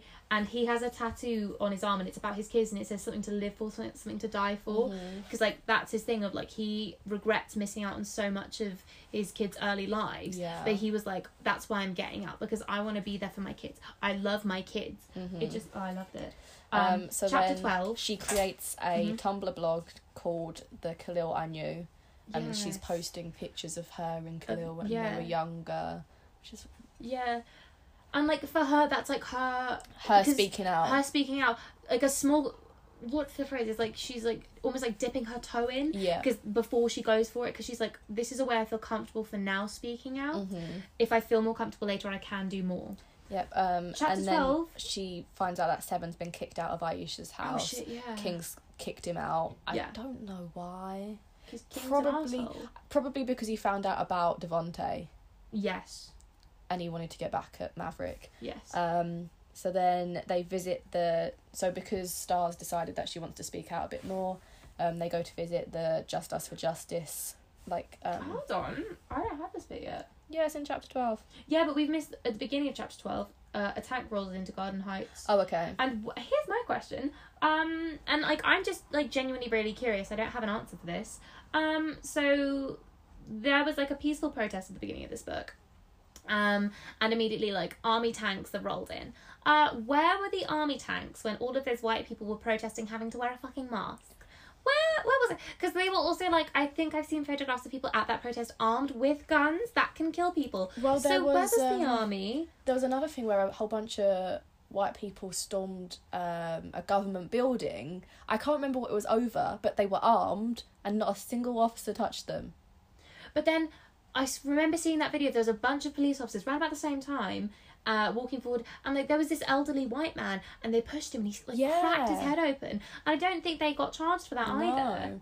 Fucking assholes. Um, so Um, then are we at the office? Not just yet, because we know that um so Devante is now living with them, um and part of the thing of like part of Maverick wanting to help Devante is they he's like Star, you've got your old laptop, give it to him. We're gonna just try and help him with his education because that's like one of the key things to help him because the schools around here are shitty. So any like advantage we can give him is gonna be good. Um also Chris and her seem okay. They're texting about like uh fucking the show. Ugh!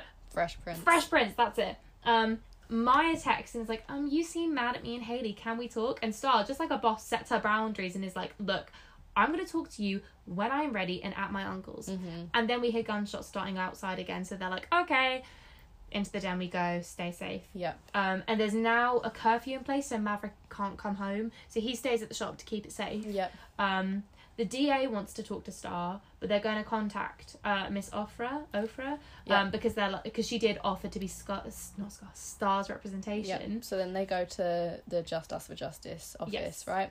Um, they talk about how Khalil's case is going to go to the grand jury, which basically decides Mm. whether or not it's going to go to court effectively. Um, She Uh, also opens up to Miss Ofrah and is like talking about how her friend Natasha was killed. She was like, Yep. "This is the second time I've seen a friend die," and then she's like, "I'm gonna represent you completely for free." Yeah. because this is fucking twisted that you've gone through this twice. Yep. She also says that she's worried about talking to the grand jury because if they ask her whether Khalil had a gun or not, she doesn't know, and she Mm. honestly, she wasn't sure whether he had a gun on in the car or not. And Yeah. um, Miss Ofrah pulls up a picture of I think it's from the body cam footage. Yeah. and it's a picture of a hairbrush. Like It's that's what the picture of a hairbrush. suspected weapon Yeah. was. Um, so immediately she's like, okay, Yeah. no, we're gonna share his side of the Yeah. story. Also, during this, um, Star texts Chris to, to be like, I'm not going to be in school today. And Chris texts her and says that he loves her. And I think it's the first time that he said it, and she says it mm-hmm. back to him. Yeah. And it's over text, but like that's just like a nice, sweet moment, I think, for her through all of this kind of like awful stuff. yeah. Um, And then Maverick gets a phone call from Devante, who's panicking. and it's suggested that something's happening happened to Mr. Lewis. Like we, I got Yeah. that idea immediately. Yeah. Also, this is the moment where Star's like, I'm speaking out not just for Khalil but for Natasha. hmm I also think at some point she does decide also for myself and for oh no that was previously where she decided she's speaking out for the greater us. Yep.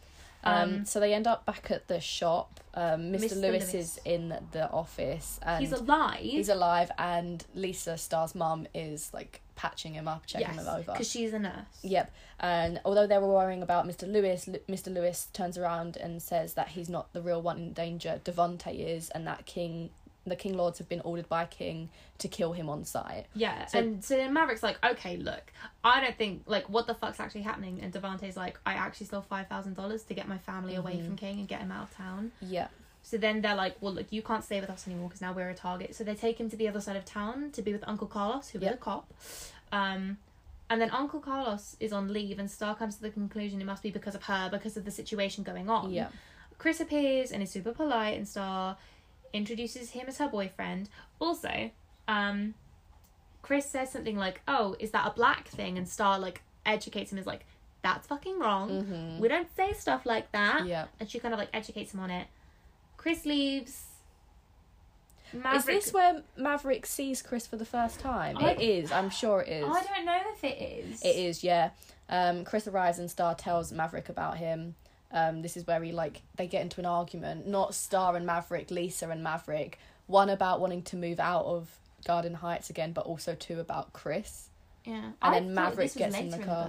book. No, it's here. Okay, well Maverick goes, um, and um, Devante then reveals that Khalil wasn't a King Lord and that he didn't want to be part of that world. And, And the only reason he was selling drugs. drugs was to make up for the fact that his mum had stole. Don't- I can't remember if it was drugs or money from King. King. So Khalil was like, I'm gonna like pay off my mum's debt by working Yeah. for you.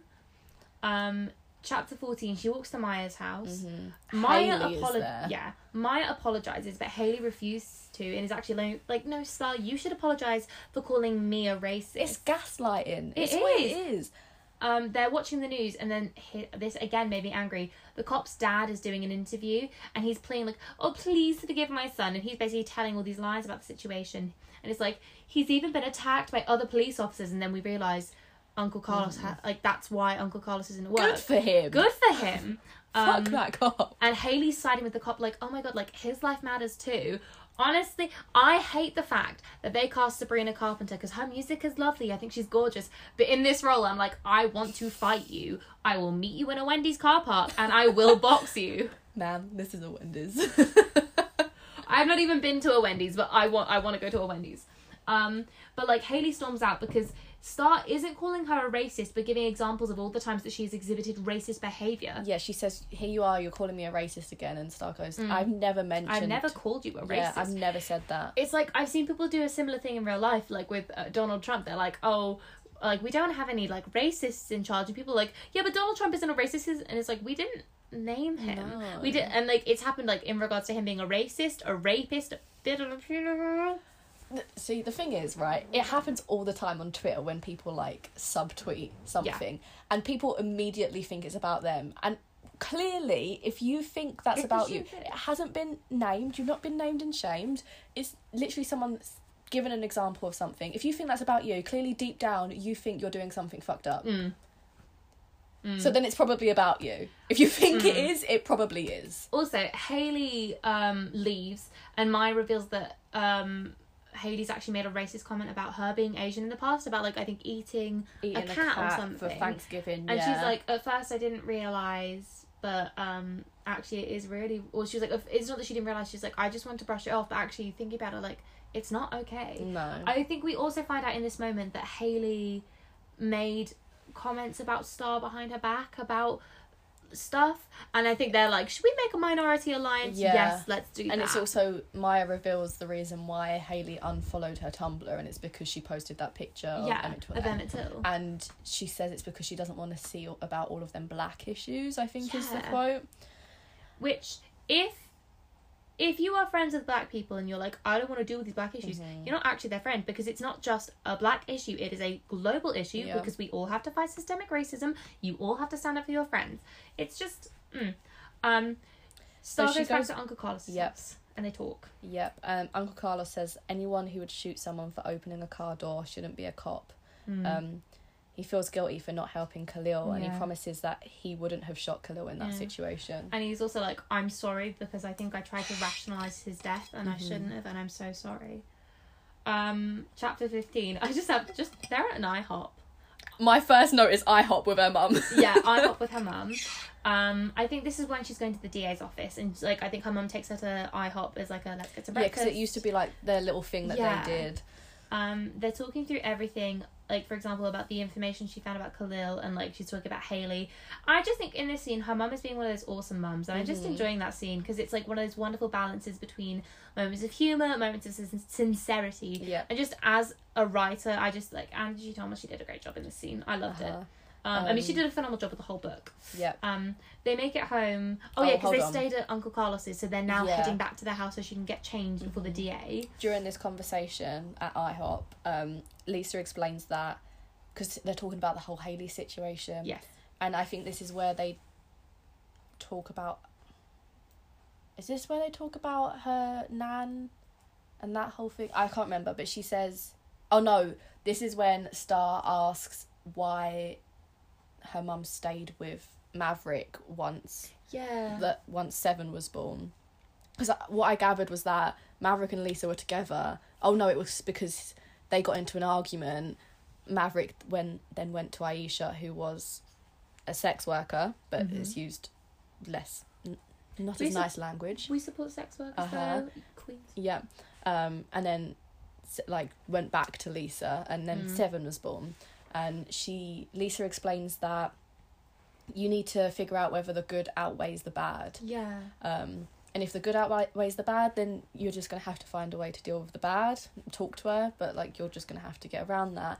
But if the bad outweighs the good, then you're just gonna have to move on and let her go. Like That's a piece of advice I needed today. Mm-hmm. um, they go to the DA's office and Star is so uncomfortable. She just kind of like vomits and cries and can't speak. And like, her Uh-huh. mum just goes to the school and stay. Oh, also at this point, um, Lisa and Maverick aren't talking because of the argument and because Yeah. of, um, because of like Chris. Yep. so Um, after the DA's office, um, they go home. Lisa drops Star off at Yeah. the shop. But I think she's still so emotional. No, I think she goes to the house. No, that's they go Maverick- home. Or to the shop. Oh, I no, they go. her no, go to the shop. Maverick's at the shop, And she's like, "You need to look after your daughter." and I'm, gonna going go. to the school. I got to explain what's going on. I think at this point, this is when she's like, "No, we we've got to tell the school and let them know because I don't know what they know." hmm Um, Maverick then does ask about Chris, and he's like, "I don't like Chris because I thought that you turn to white boys because I didn't set a good example of what a black man should be." And Star just goes, "No, no, no, you set a good example of what a man Mhm. should be." Yeah. I just thought, again, as writing, I thought that was beautiful. hmm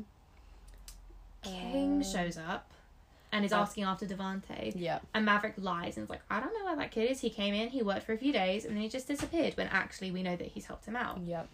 They go home, and again, this was a moment. That Oh, he really- also threatens Star here. Oh yeah, he does. Um, about saying like when she's making her statement, she better not say anything she's not supposed to. We got ten minutes. yeah.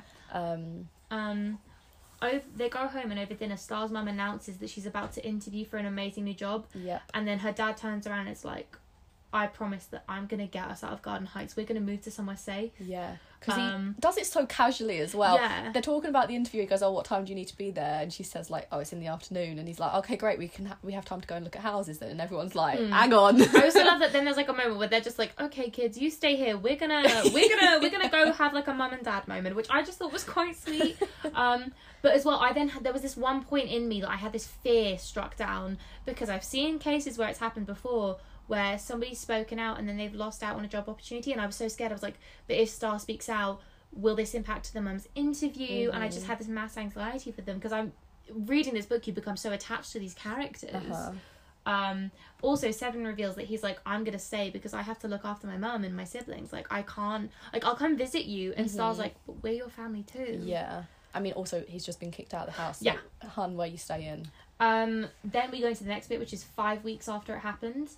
Star has decided. interview the news. Yes. Okay. She's like, Star has decided she's going to do a public interview, and her family's going to be there. But they- I think they're going to blur out her face. Yeah, they blur out her face. Um, Chris texts and is like, "Hey, sweetie, what kind of color prom dress are you gonna wear?" And Star's like, "Oh shit." Forgot I've- prom was happening. yeah like i've been dealing with like all this trauma and like Mhm. trying to like get justice for like um someone's murder i completely forgot about prom um she says, "What is it?" She, she says like light blue.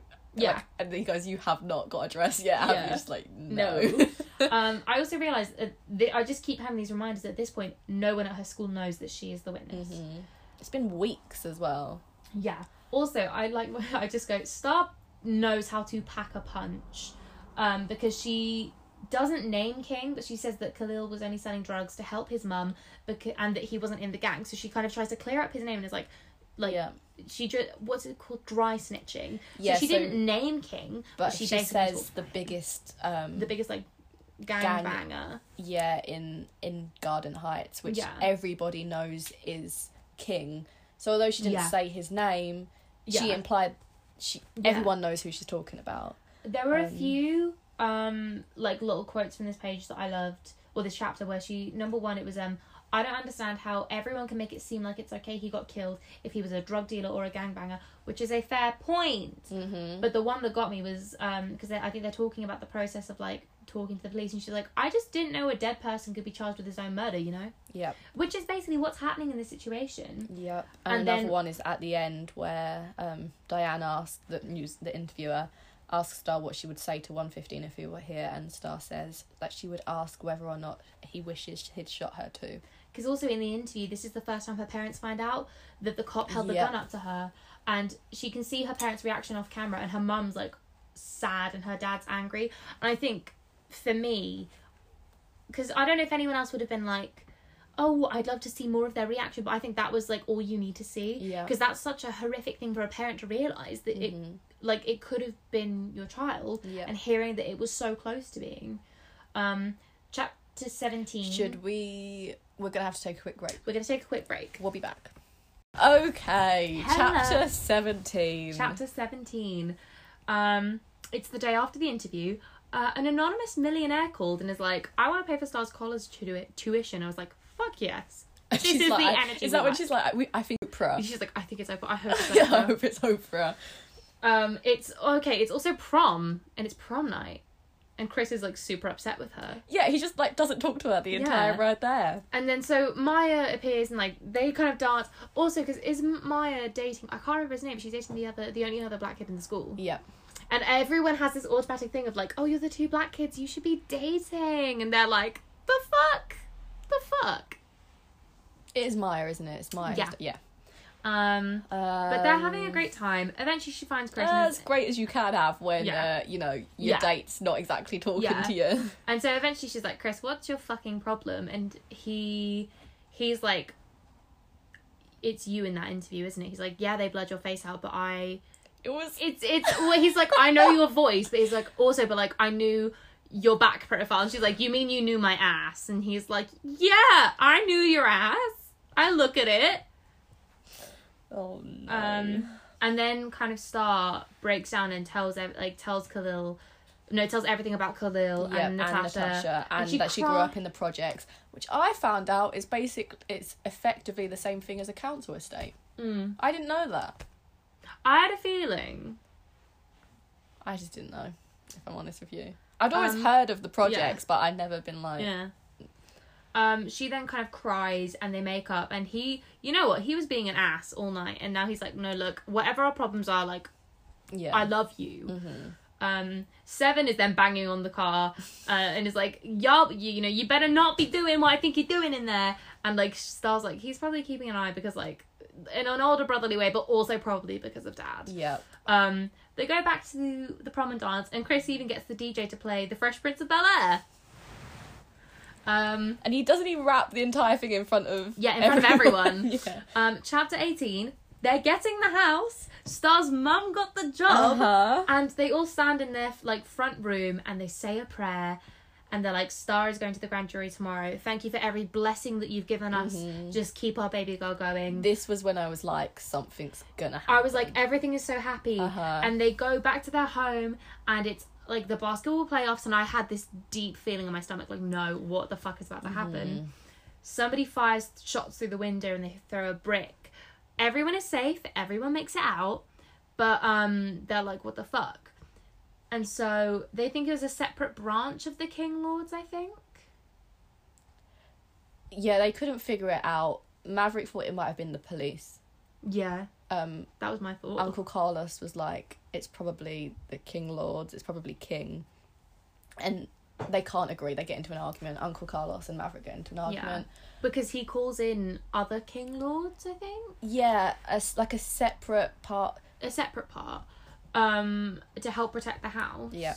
um and uncle carlos is not like that's what he's unhappy about and then Uh-huh. i think they have an argument because uncle carlos is like why are you getting involved with them like when i think they talk about the fact that uncle carlos was around for a lot of their first and like i feel like responsible for this family too because i was there for them when you weren't and Yeah. he's like get the fuck out of my house Yeah. um the next day Star wakes up and they're like I think they're referred to as gangbangers in the kitchen and her mum and Aunt Pam are cooking and she's like what the fuck is going on Oh, and then sorry. she takes yeah The night before, Star turns around and says that she's not going to testify if it keeps everybody safe. yeah Um, and Maverick makes her recite, I think it's point seven of the yes um, Black Panther's 10 point program. And I think it's the one that's like, we fight for. Is it free? We fight for. I'm gonna Google it We fight to end police brutality. Um, have you got it? no I have a video of how to draw the Black Panther from the Avengers The 10 point program. Um, number seven, we want an immediate end to police brutality and murder of black people. Um, so she, he makes her recite that. and then I Um, think he makes her recite another one it's like going between the two Yeah, um, and he asks her why she would want to be quiet when she's armed with them words. Hmm. Um, so she makes the decision to go and testify. Um, and then she wakes up, a nan and a Hmm. mum are cooking. Um she takes food outside and her dad and Uncle Carlos have made up Um, and she finds it quite funny because her uncle and her dad, their common kind of complaining ground that they can bond over is Chris. Mm-hmm. But she's like, but at least they've made up, so I'm happy. um, they go to the courthouse and only her parents are allowed in with her. I would assume though that Miss Ofrah Ofrah would be allowed to go in as her legal representation. That's what I thought, but she was like, I, I have to wait up out here. Mm. If you need me, you can stop it and come out and talk to me, but I have to wait out here. Um, then we go to eight week eight weeks after this happened, chapter 20 Mm-hmm. There's just the comment that just goes, "So this fucking bitch Haley." so she's printed off two photos of Khalil and says, "Star, you've been lying," and it's being just a racist little bitch. And then she turns around and has the fucking gall to say, "Well, he was gonna get killed anyway." Yeah. I like how Star just gently moves Maya out of the way and then just slaps Haley. and I'm like, honestly, I support you. If a teacher said, Did you see anything? I'd be like, uh, Yeah. Haley slapped herself. Um. Oh yeah. She. Sorry. I just want to add to it. Um. She said one fifteen did everyone a favor by killing a drug dealer, and that um Star just needed to get over it. Oh, Haley needs to get fucking over herself. um, they get into a fight and then. Um, Somehow Seven gets dragged yeah. into it. Well, because Hailey's brother, called Remy, after the, the rat in Ratatouille, he's like, "Don't touch my sister, you bitch." And Seven is like, "Oh no, you're not fucking touching my sister, you piece of shit." All four of them are suspended. which apparently Hailey's parents are not happy about. They Yeah. thought it, um they they should have. What's it called? They were probably also going down the racist Probably. avenue, like, um, just to defend the black kid. But the school's like, No. no, that she's going through a lot. I She's think going through a lot, um, and your daughter was being a racist little Mhm. shit. Um, the guy, the guys, they get picked up, and when they arrive home, there's a bunch of cars in the drive, and they realize that a lot of the kind of heads of different gangs are all talking about they need to work together to prepare for like another protest and like how to create unity in a time that's meant to divide them and be Yeah. like how can we protect our homes and our businesses while also being able to express ourselves Yeah. and i think that's such a powerful uniting moment Mhm. then we go to 10 weeks after it happened. Chapter 21. is Seven's party. Yeah. So we've still heard nothing from the grand jury. Uh, Seven graduated yesterday and Star's dad was really proud. And I just commented, I'm really proud. Um, Kenya is there to celebrate. Chris and Maya appear and there's like a big celebration.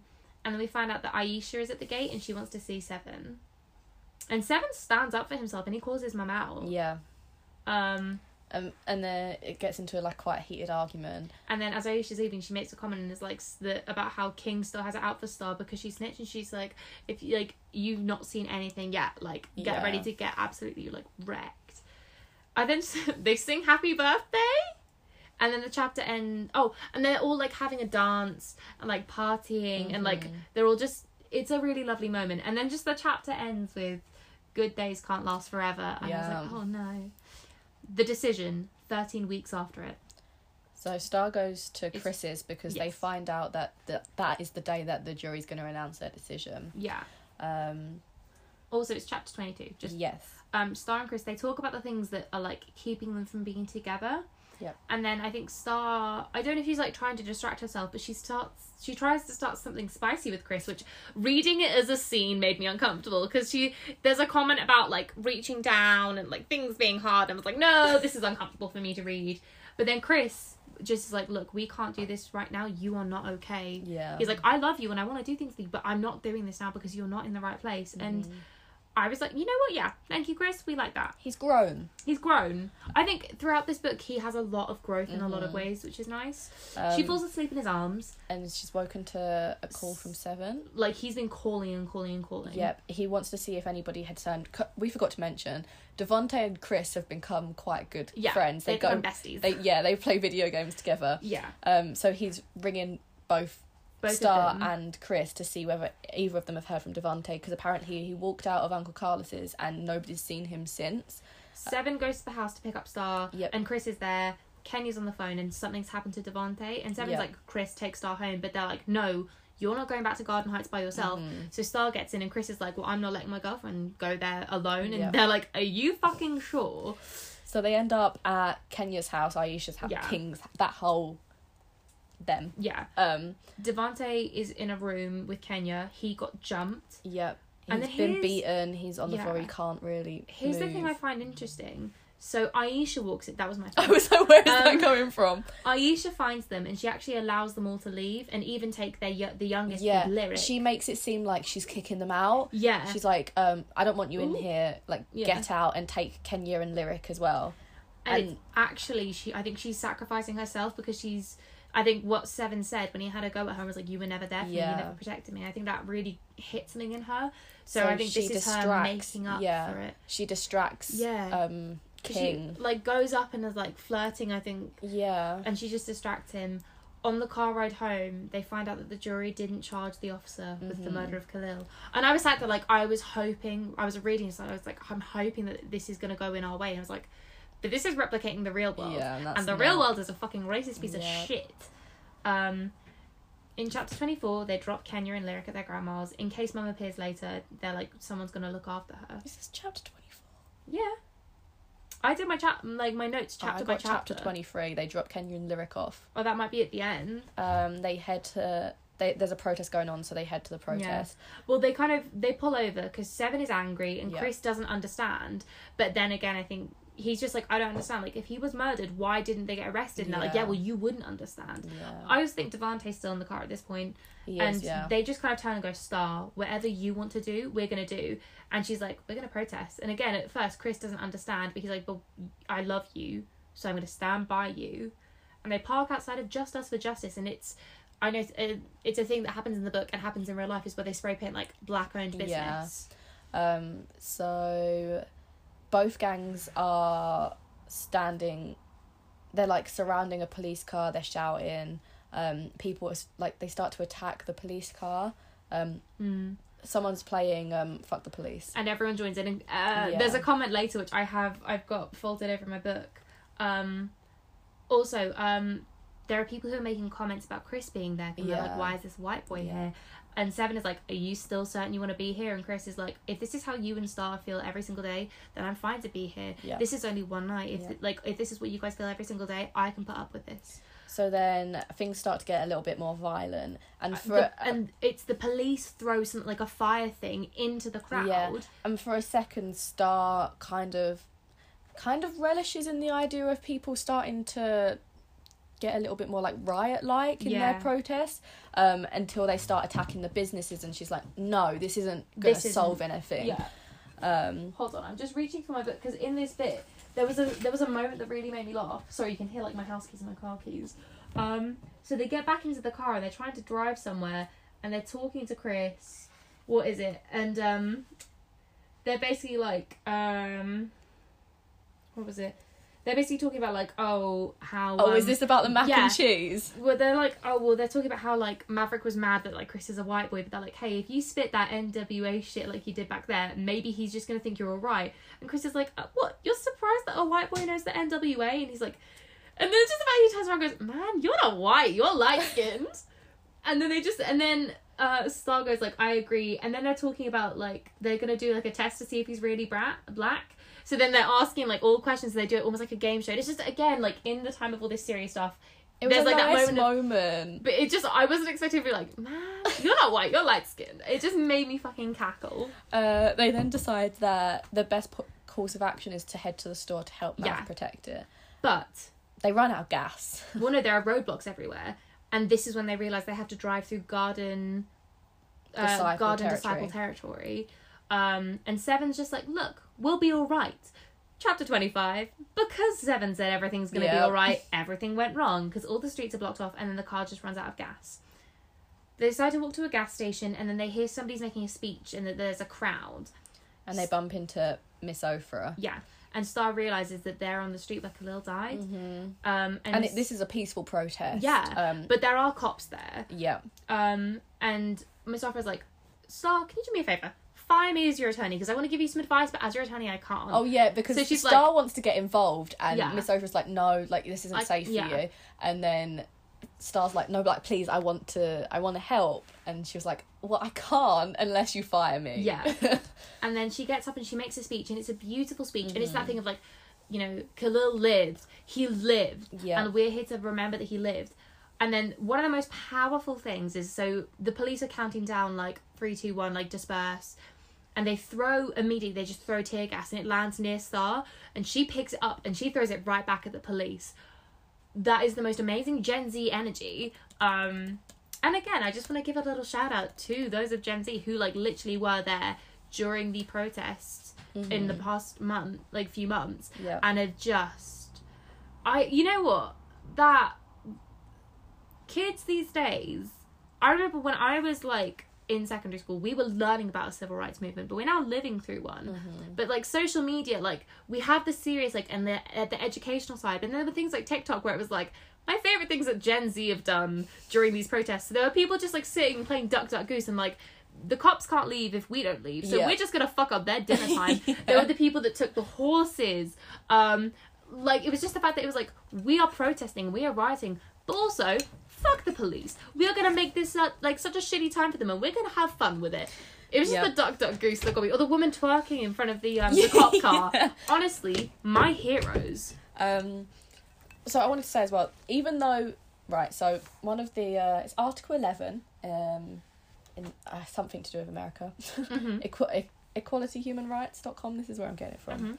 Um, everyone has the right to freedom of peaceful assembly and um, to freedom of association association of others. Mhm. Um, what they were doing was peaceful protest, but the cops said it was an unlawful assembly and everybody needed to disperse. Yeah. Right, Just which is they, what what has what they do all the time. It happens all the time, right? And then they're the ones that start the aggression. Yep. Again, I've seen enough footage and proof of like, oh god, did you see that awful video of there were people peacefully kind of like sat and there was a line of cops in front of them and there was this guy and he was crying his eyes out. He was like, I have so much respect for you.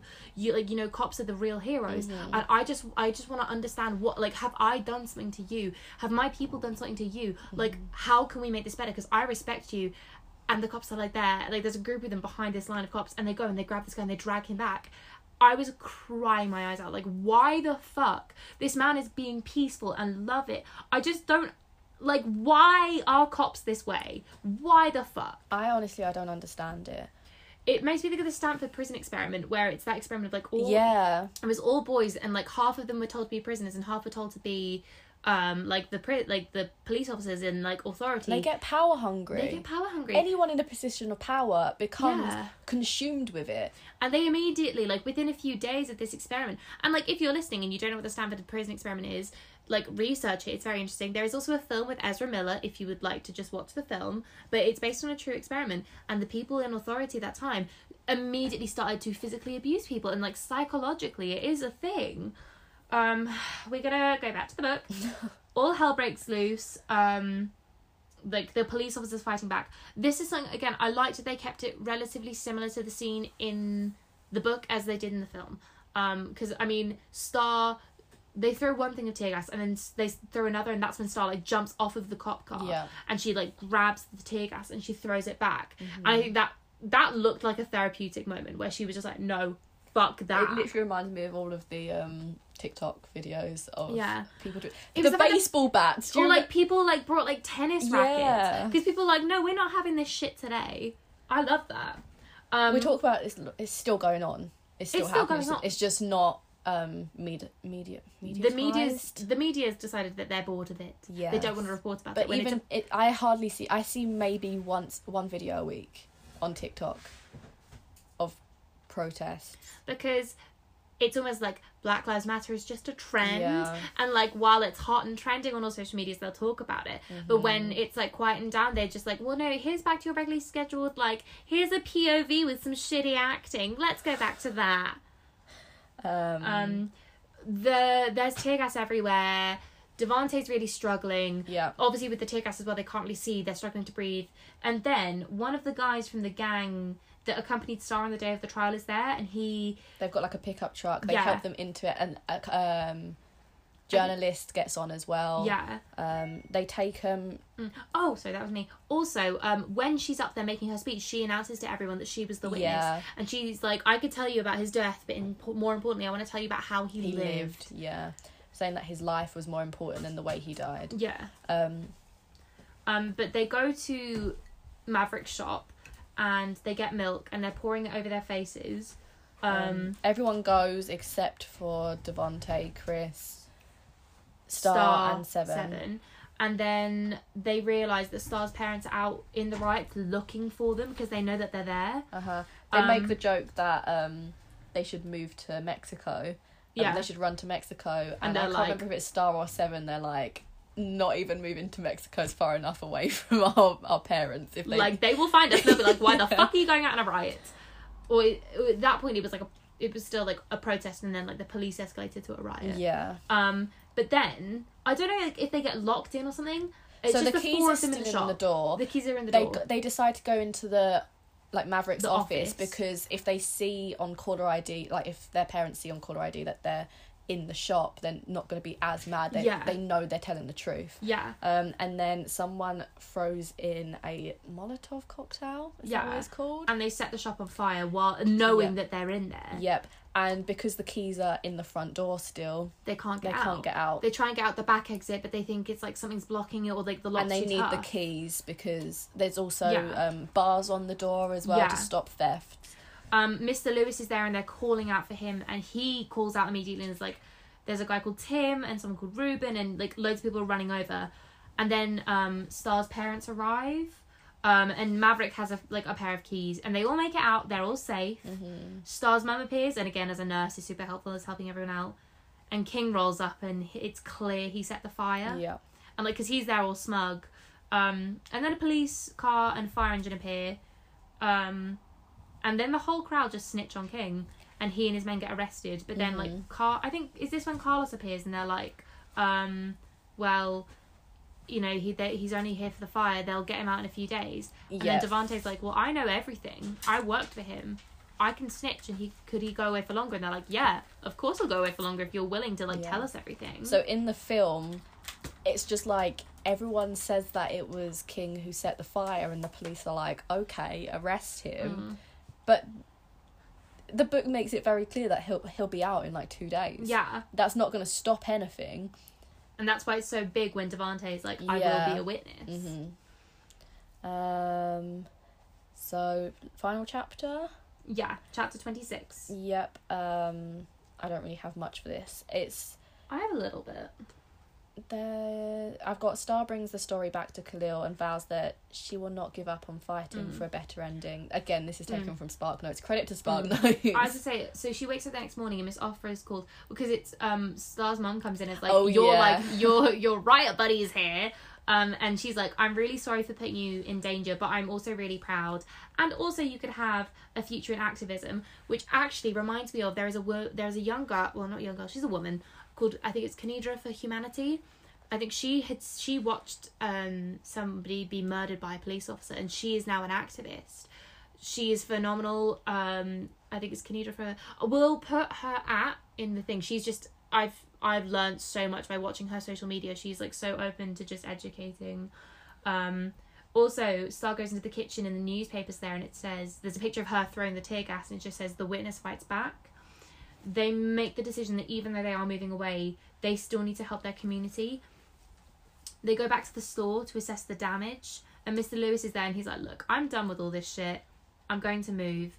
And he says he's going to give Maverick his shop so that the community can community can have somewhere to go still, and it's got to be a place that Maverick's going to be proud of, and also because their actual shop is like burnt to shit. Yeah, And and, like they say as well after all of this, the big corporate companies aren't going to want to invest in places like Garden Heights, so they're only Mm. if they're only really going to have um, Yeah. Maverick shop. So it's important for him to keep it open because Mm. Maverick was kind of on the fence about um, just letting Yeah. it go or keeping it open and rebuilding it.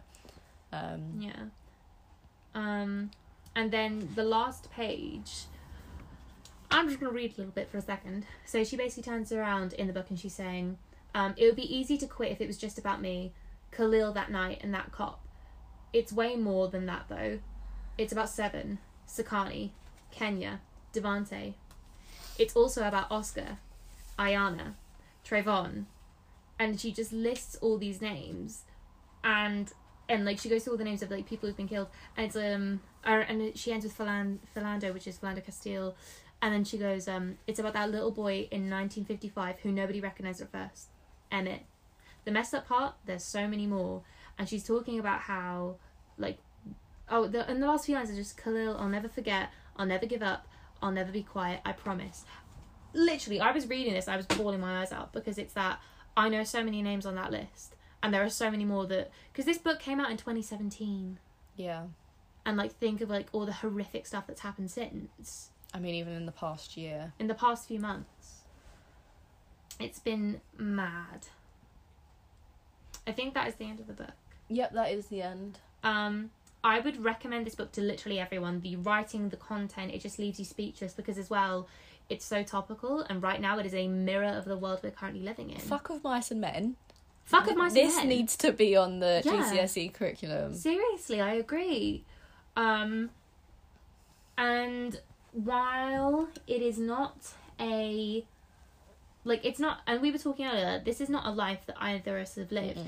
we have never had to have that talk with our parents and nobody should have to have that talk with their parents it's horrific Mm-hmm. um was it i was uh, the comment i made because i i did my overall thoughts at the end um because i've not lived this life i can identify the names at the end of the book and i can think about the news stories occurring right now and i'm infu- infuriated with the lack of justice in the book but it, not as much fury as the lack of justice for george floyd for breonna taylor for elijah mcclain who was murdered like over a year ago and there is over a year. over a year and there is still no justice and for countless others who have lost their lives because of police brutality um, there's also a point um, i made at the bottom i kind of commented about the casting controversy so i'd remember to talk about it um, it just reminded me of there was a speech so there was a it was a conversation between four actresses i can't remember her name for the life of me it was the woman who plays uh, jane in jane the virgin Mm-hmm. I like I can see her face so clearly. Um, then there was I think Gabrielle Union, Ellen Pompeo, and Emma Roberts. Um, and they were doing like women in Hollywood, like having a discussion. And I don't remember what happened, but eventually, kind of Ellen Pompeo just turns around and she talks about um, when I walked into the room today, I saw a lot of women, but I didn't see a lot of color. And as white people, we created the problem, so it is our job to create more opportunities to help. We need to help be the problem like solvers because we are the assholes that. Well, she didn't use that word, but she's like, we're the ones that created this situation, so we need to be the ones that get us out of it. And I was like, that is.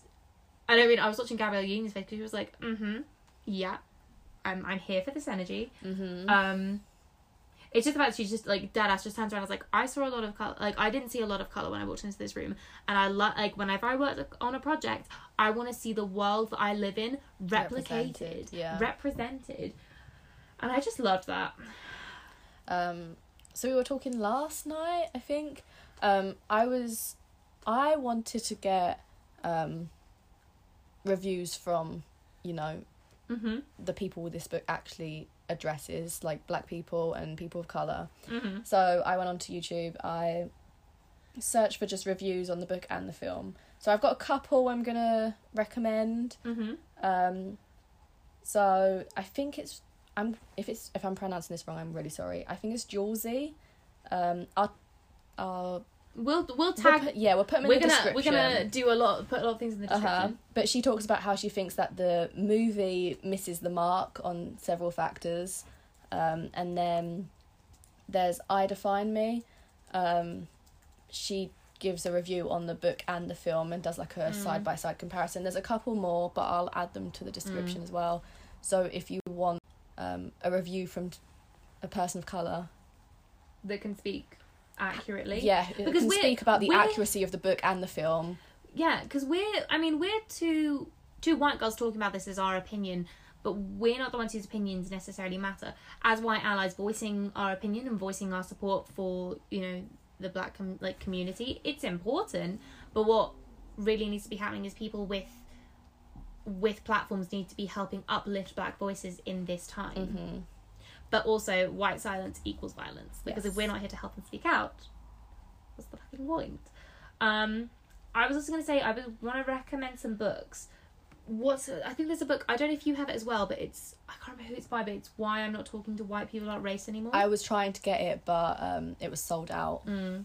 Um, a book that I bought online. Here we go. The New Jim Crow: Mass Incarceration in the Age of Colorblindness by uh, Michelle Alexander and Cornel West. I'm a few pages into this book, and holy shit, it is basically talking about how um, America, like the American prison system, is just legalized slavery, and like it is literally in, like in the Constitution. I think about like how slavery can be abolished unless, um, like unless it's like in a prison setting, and um, God, what is it? There is a phenomenal. I don't know how to pronounce her last name. Is it Ava DuVernay? DuVernay. She's a director. She's a badass. Um, she made a documentary, which is called Thirteenth, which is about the Thirteenth Amendment, which is again talking about I was the literally just going to say the same thing. and it's talking about um, racial inequality in racial the United inequality, States. and again and about the prison, Prison system. system. Um, I just think that those are just some things I would like to recommend. I also I'm always actively trying to look for other. If anyone's got any suggestions. If anyone has suggestions, we are open. We want. Um, I mean, I'm looking at a list now of like other books that I'm going to add to my to be bought list because I need to wait for payday. Because I'm, I'm um, but there is so much. Also, it's a conversation about, and I've seen a lot of um like black creators talking about this of like, don't turn to your black friends and say, "Hey, can you educate me?" Because they're like, "We're living through this racism." We don't have time to fight racism and also educate you, a white privileged person. the resources are there. The you resources are need to just take the time. yeah, don't be lazy. Go look. Like there are YouTube videos. I did also see someone being like, "Don't be afraid to ask Oh, us yeah. questions. Um, if there's questions you can't find the answers for, then Hmm. sure, go ahead. But take the time Yeah. out before you go like Yeah. interviewing people. Yeah. and Um, also, I think it's like that concept of tread carefully when you're asking questions because you can't just turn to somebody and be like, well, have you ever been harassed by police? Because actually, you don't know what kind of traumatic memories are going to come from that. mhm. So it's just be careful, make sure you just do your research. Don't be afraid to ask questions, but don't turn around and expect them to give you the education because that's not how life works. Yeah. Um, I know that this is going to be a long episode, but I was saying to Maddie, so long. but at the same time, I think if there's any episode that should be long, I think it is this one because there is an Mhm. important discussion to be had. It is an ongoing issue. It is an issue for everybody. Also, it is Black History Month. It is Black UK. History Month, Happy yeah. Black History Month. Well, I was saying as well. Next week's is probably going to be. Sorry, my wa- that's my water bottle. next week's episode is probably going to be long as well because it discusses some feminism topics. Isn't it? Um, because Cinderella is dead. Also, isn't it an LGBTQ Yep. plus storyline Yeah. with a POC lead? yes. Honestly, this is the kind of literature that needs to be supported. This is what I like to see. I would like to see more. Um, I'm really enjoying it so far. I'm looking forward to. I've just been so because I think Matt, Maddie and I both work two jobs. Yep. So it's like this week has just been mad. I read, like I had a sick day, so I read The Hate You Give in a Day. I need to get back onto reading, um, Cinderella is Dead, but I'm I'm finding it quite easy to read, so I think I just need to sit down. It's definitely targeted at a younger audience. yeah. But again, that is a good thing having that Mhm. kind of these kinds of conversations targeted to a Yeah. younger audience. Like I would Um, say this is targeted to a younger audience as well. It is, but at the same time, I felt like I wasn't. It it didn't feel too young. No, it's Like- a topic that it's a topic that I I think the book could be read by anybody because Yeah. it is from this girl's perspective. The only parts that I felt were too young for me was there was that bit where her and Chris were kissing, oh, getting spicy. That's the only bit because I was like, I'm a 21 year old woman and she is a young, you know, she's a teenager. That's something I don't want to be reading about because I felt I felt uncomfortable. Mm-hmm. But that is the only thing. In general, I think the concept and the topics being discussed are super important. Yeah. I would recommend to anybody. yeah. So next week is Cinderella Cinderella's is Dead. dead. I'm we're very excited because November is our month of standalones. Standalone slash only one. One of the series as of yet. Yeah. Um. So, and Maddie's excited because I'm eventually I'm actually going to start to read Crescent City. I'm gonna reread it.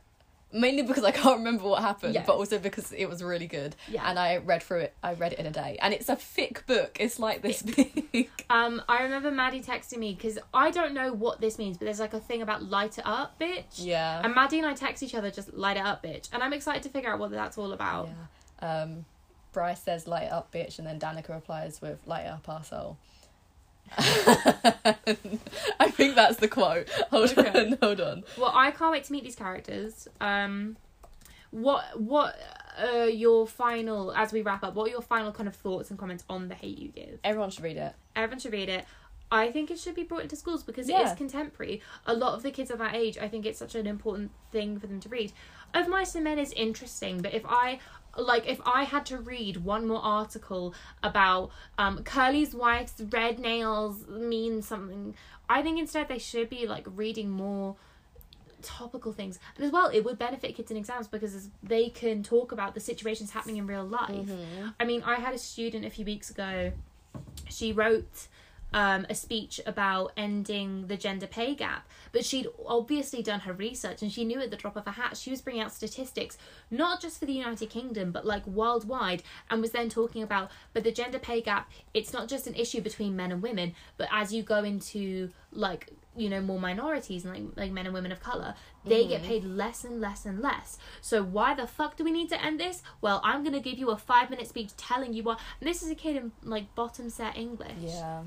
And i was like this is like this is the energy that we like this, these are the kinds of kids that are going to change the future We need more cross curricular um I don't yeah topics. Let's just say topics, right? Mm. Um it's fair enough learning about the civil rights movement in history, right? But why not just transfer that along to English? You can learn about it alongside English. Yeah. Why are we separating them so completely where we're reading a book and analysing the colour of someone's fingernails? Mm. I don't I- understand. I saw a video. I shared it on Twitter, so I don't know if you've seen it as well. It's about a guy. Because this woman's like, Black Lives Matter, lol, only kidding, all lives matter, da da da. And this guy responded, is like, okay, but if you want to talk about privilege, your history is a, like, everyone studies. Mine is an elective. yeah. I wholeheartedly, with my whole chest, believe that we should all learn about like like world histories because I mean I remember the only history I've learned is about like British history. We don't learn about the awful things that we did as white people. We don't learn about it. Yeah, see, I did Our history is so whitewashed obviously Nazi Germany. I feel like everybody does Nazi Germany. because it is an important part of history. Yeah, and then I did um, American civil rights. So Mm. I did that, Yeah. but other than that, it's. I mean, ours is a lot more world histories than America's is. Oh yeah. There's, uh, uh, it's heading in the right Mm. direction, but it's nowhere near where it's supposed to be. I um I spoke to an American once who was like, I didn't understand like how much history the Brits have. I was like, what do you mean? He was and he was like, well, we only go back so far, but you guys have like the two because obviously when Oh yeah, when true. um when the British went across and you know committed a genocide. Um, which again, I don't understand the I don't understand Thanksgiving because that is literally celebrating a genocide. I don't know if maybe that's just me misunderstanding the situation, but that's basically what happened. Have you seen the? Uh, it's a H three H three Productions. It's a podcast with Trisha Paytas. Love that Mm. woman. Have you seen it? No, When I say love that woman, I say that very sarcastically, just for the record. Um, she's a source of entertainment for us, but also some of her co- thought processes. Her cover of Shallow. Honestly, if I'm having a bad day, I watch her pretend to be Bradley and Lady Gaga. But also the like two hour long video of her playing every part in Beetlejuice is also Yeah. iconic. Um, so I can't remember his name. Um, But she is also like, is it transphobic? yes, So we even don't- though she said she was trans, and then We don't support her. we don't support She's her. just entertaining to laugh at. Yep. Um, Although I did appreciate, didn't she do like a big thing about calling out like David Dobrik's friends and was Yeah. like, "Do you understand there is like a lot of genuinely concerning stuff, but Uh-huh. no one's gonna believe me because I'm Trisha Paytas who makes dumb videos." yeah. And I was sat there like, that never took off. I think because there's yeah, that's a whole that's a whole other conversation. Yep. So this podcast with Trisha Podcast Paytas. is Yep. Paytas. Um. So Ethan, have you watched H three H three? No. Okay. So his name's Ethan, and then his wife is- is also normally on the podcast. I don't. I haven't seen the clips of her in it, so I don't know if she was in this episode. Um, he says to Trish Paytas, "Oh, happy Columbus Day, or is it um National Indigenous Peoples Day?" Um, and Trish Paytas gets really offended by the prospect of it being Indigenous Pe- Peoples Day. You're joking. Um, she's like, that's ridiculous. Like, no. uh, yeah. Um, and even like explains to her what happened, and she's like, "Oh no, well it's still Columbus Day." Um, Fuck Christopher Columbus. Yep. And um, she says something along the lines of, "Well, Happy Columbus Day, except um, um, except for Columbus." And he was like, "But it's Christopher Columbus Day. You can't say Happy Happy Columbus Day." And then you have to watch the video. It's honestly, it's like a fifteen minute video. It's just Trisha Paytas being Trisha Paytas, but a lot worse than what she's been recently. Mm, yeah. Anyway. Anyway, um, I would just say I think I actually give that book five out of five. I'd give that five out of five stars. I think it's just as well the time, the timing of reading that and Yeah. like seeing, and also the anger it made me feel. It's not even a fraction of the anger that I feel at like the fact that there's not justice for like George Mm-hmm. Floyd or Breonna Taylor or Elijah McClain. Yeah. That fury is another level. But in this fictional world, I was like hoping and I was like, nope, they're re- it's replicating real life. There is no justice, and that is fucking twisted. Yeah. But I think the book is phenomenal. The writing is amazing. Um, all of the characters just have these like stunning layers. Angie Thomas, love her. What a Mm-hmm. Yeah. woman.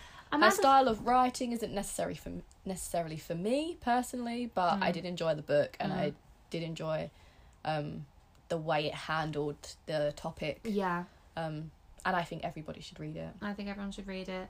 Um, Amandla Stenberg, love her. Her performance was incredible. I am gonna watch the film at some point this week. I should have done it this week, but I just had literally no time. Uh, yeah, I don't blame That was me last week Yeah, because I was literally writing my notes as we Yeah. were sat in the podcast, trying to do the podcast because I didn't have time to do anything. yeah. Um, so I but I will pain. watch it. And I just know I'm gonna get so angry all over again. But that is the thing. I think that anger is like such a momentum Yeah. to like keep, you know, educating. Sorry, you were gonna say No, something. really quick. In the film, they change it at the end. Um, Sekani grabs um, Maverick's gun, and Mm-hmm. then they it ends in an argument between Maverick and King, and he grabs the gun and points it at both of them, and he tells them to stop arguing, and police officers show up, um, Mm-hmm. which is completely different to how the book ends. Um, I thought it was interesting that they chose to do that, Mm. um, but it does like um, solidify that whole Thug Life acronym Yeah. it was a very um, visual representation of that. So I understand why they did it, um, but I just thought we should make that note. Yes, that is important to me. See, I just still that one quote. Oh, I sent Maddie a quote. There's a bunch of quotes in the book that I love. There's I'm that gonna make a TikTok of all of the Yeah. our favorite quotes from the book. There was one. I can't remember where it happens in the book. Um oh, it was um it's in the interview with um 115's dad Mm-hmm. and um that he, and he's saying all these fucking lies and the dad's like, "Oh, my son wanted to work in Garden Heights and you know, change people's lives." And um Star is thinking, "Funny. Slave masters thought they were making a difference in black people's lives too, saving them from their wild African ways. Same shit, different century. I just wish people like them would stop thinking that people like me need saving. Honestly, the fucking just same same shit, different century. I just Mhm. love the writing. Right, it is five past seven. Five past seven. We've been recording for a while. Um, enjoy this is gonna be like to over two hours long. I am okay with that. It's an important subject. Um, thank you for tuning in. Thank you for Mm-hmm. everyone getting involved and interacting with us on social media. We are really loving it. Um, keep. Uh, I mean, normally we do like the you know follow us on social medias and stuff and do all that, but um, we're gonna attach a lot of resources and like accounts that we've learned Yeah. from. Please educate yourself. Go watch them. Go follow their Yeah. accounts. Black Lives Matter. We Mhm. stand by that. Yeah. we will continue to educate ourselves and we just hope you do the same american listeners please i am begging you reg- make sure you are registered to vote early voting is nearly over F- get that fucking asshole out. I thought you was gonna call him a Cheeto. no i i feel bad. We've been joking that trump's a clown but honestly that is disrespectful to clowns. Like just vote that asshole that racist rapist fucking child molester out. Because he just gives people people are like, well, if the president's racist, I'm allowed to exhibit my racist behaviors. No. I'm not a racist. I just exhibit their behaviors, aka Hailey the bug. Look, think about this. You've got your opportunity to get him out now. What have we got? Another three years to get Boris out. Yeah. so you use your right to vote. Pe- people died to get the right to vote. So make sure that you use it. It is an honor. Go and vote. I believe in you. And get that Cheeto out of there. Okay, right. Okay, go. Thank you. We're gonna peace out. We're gonna peace out. Bye, Bye guys.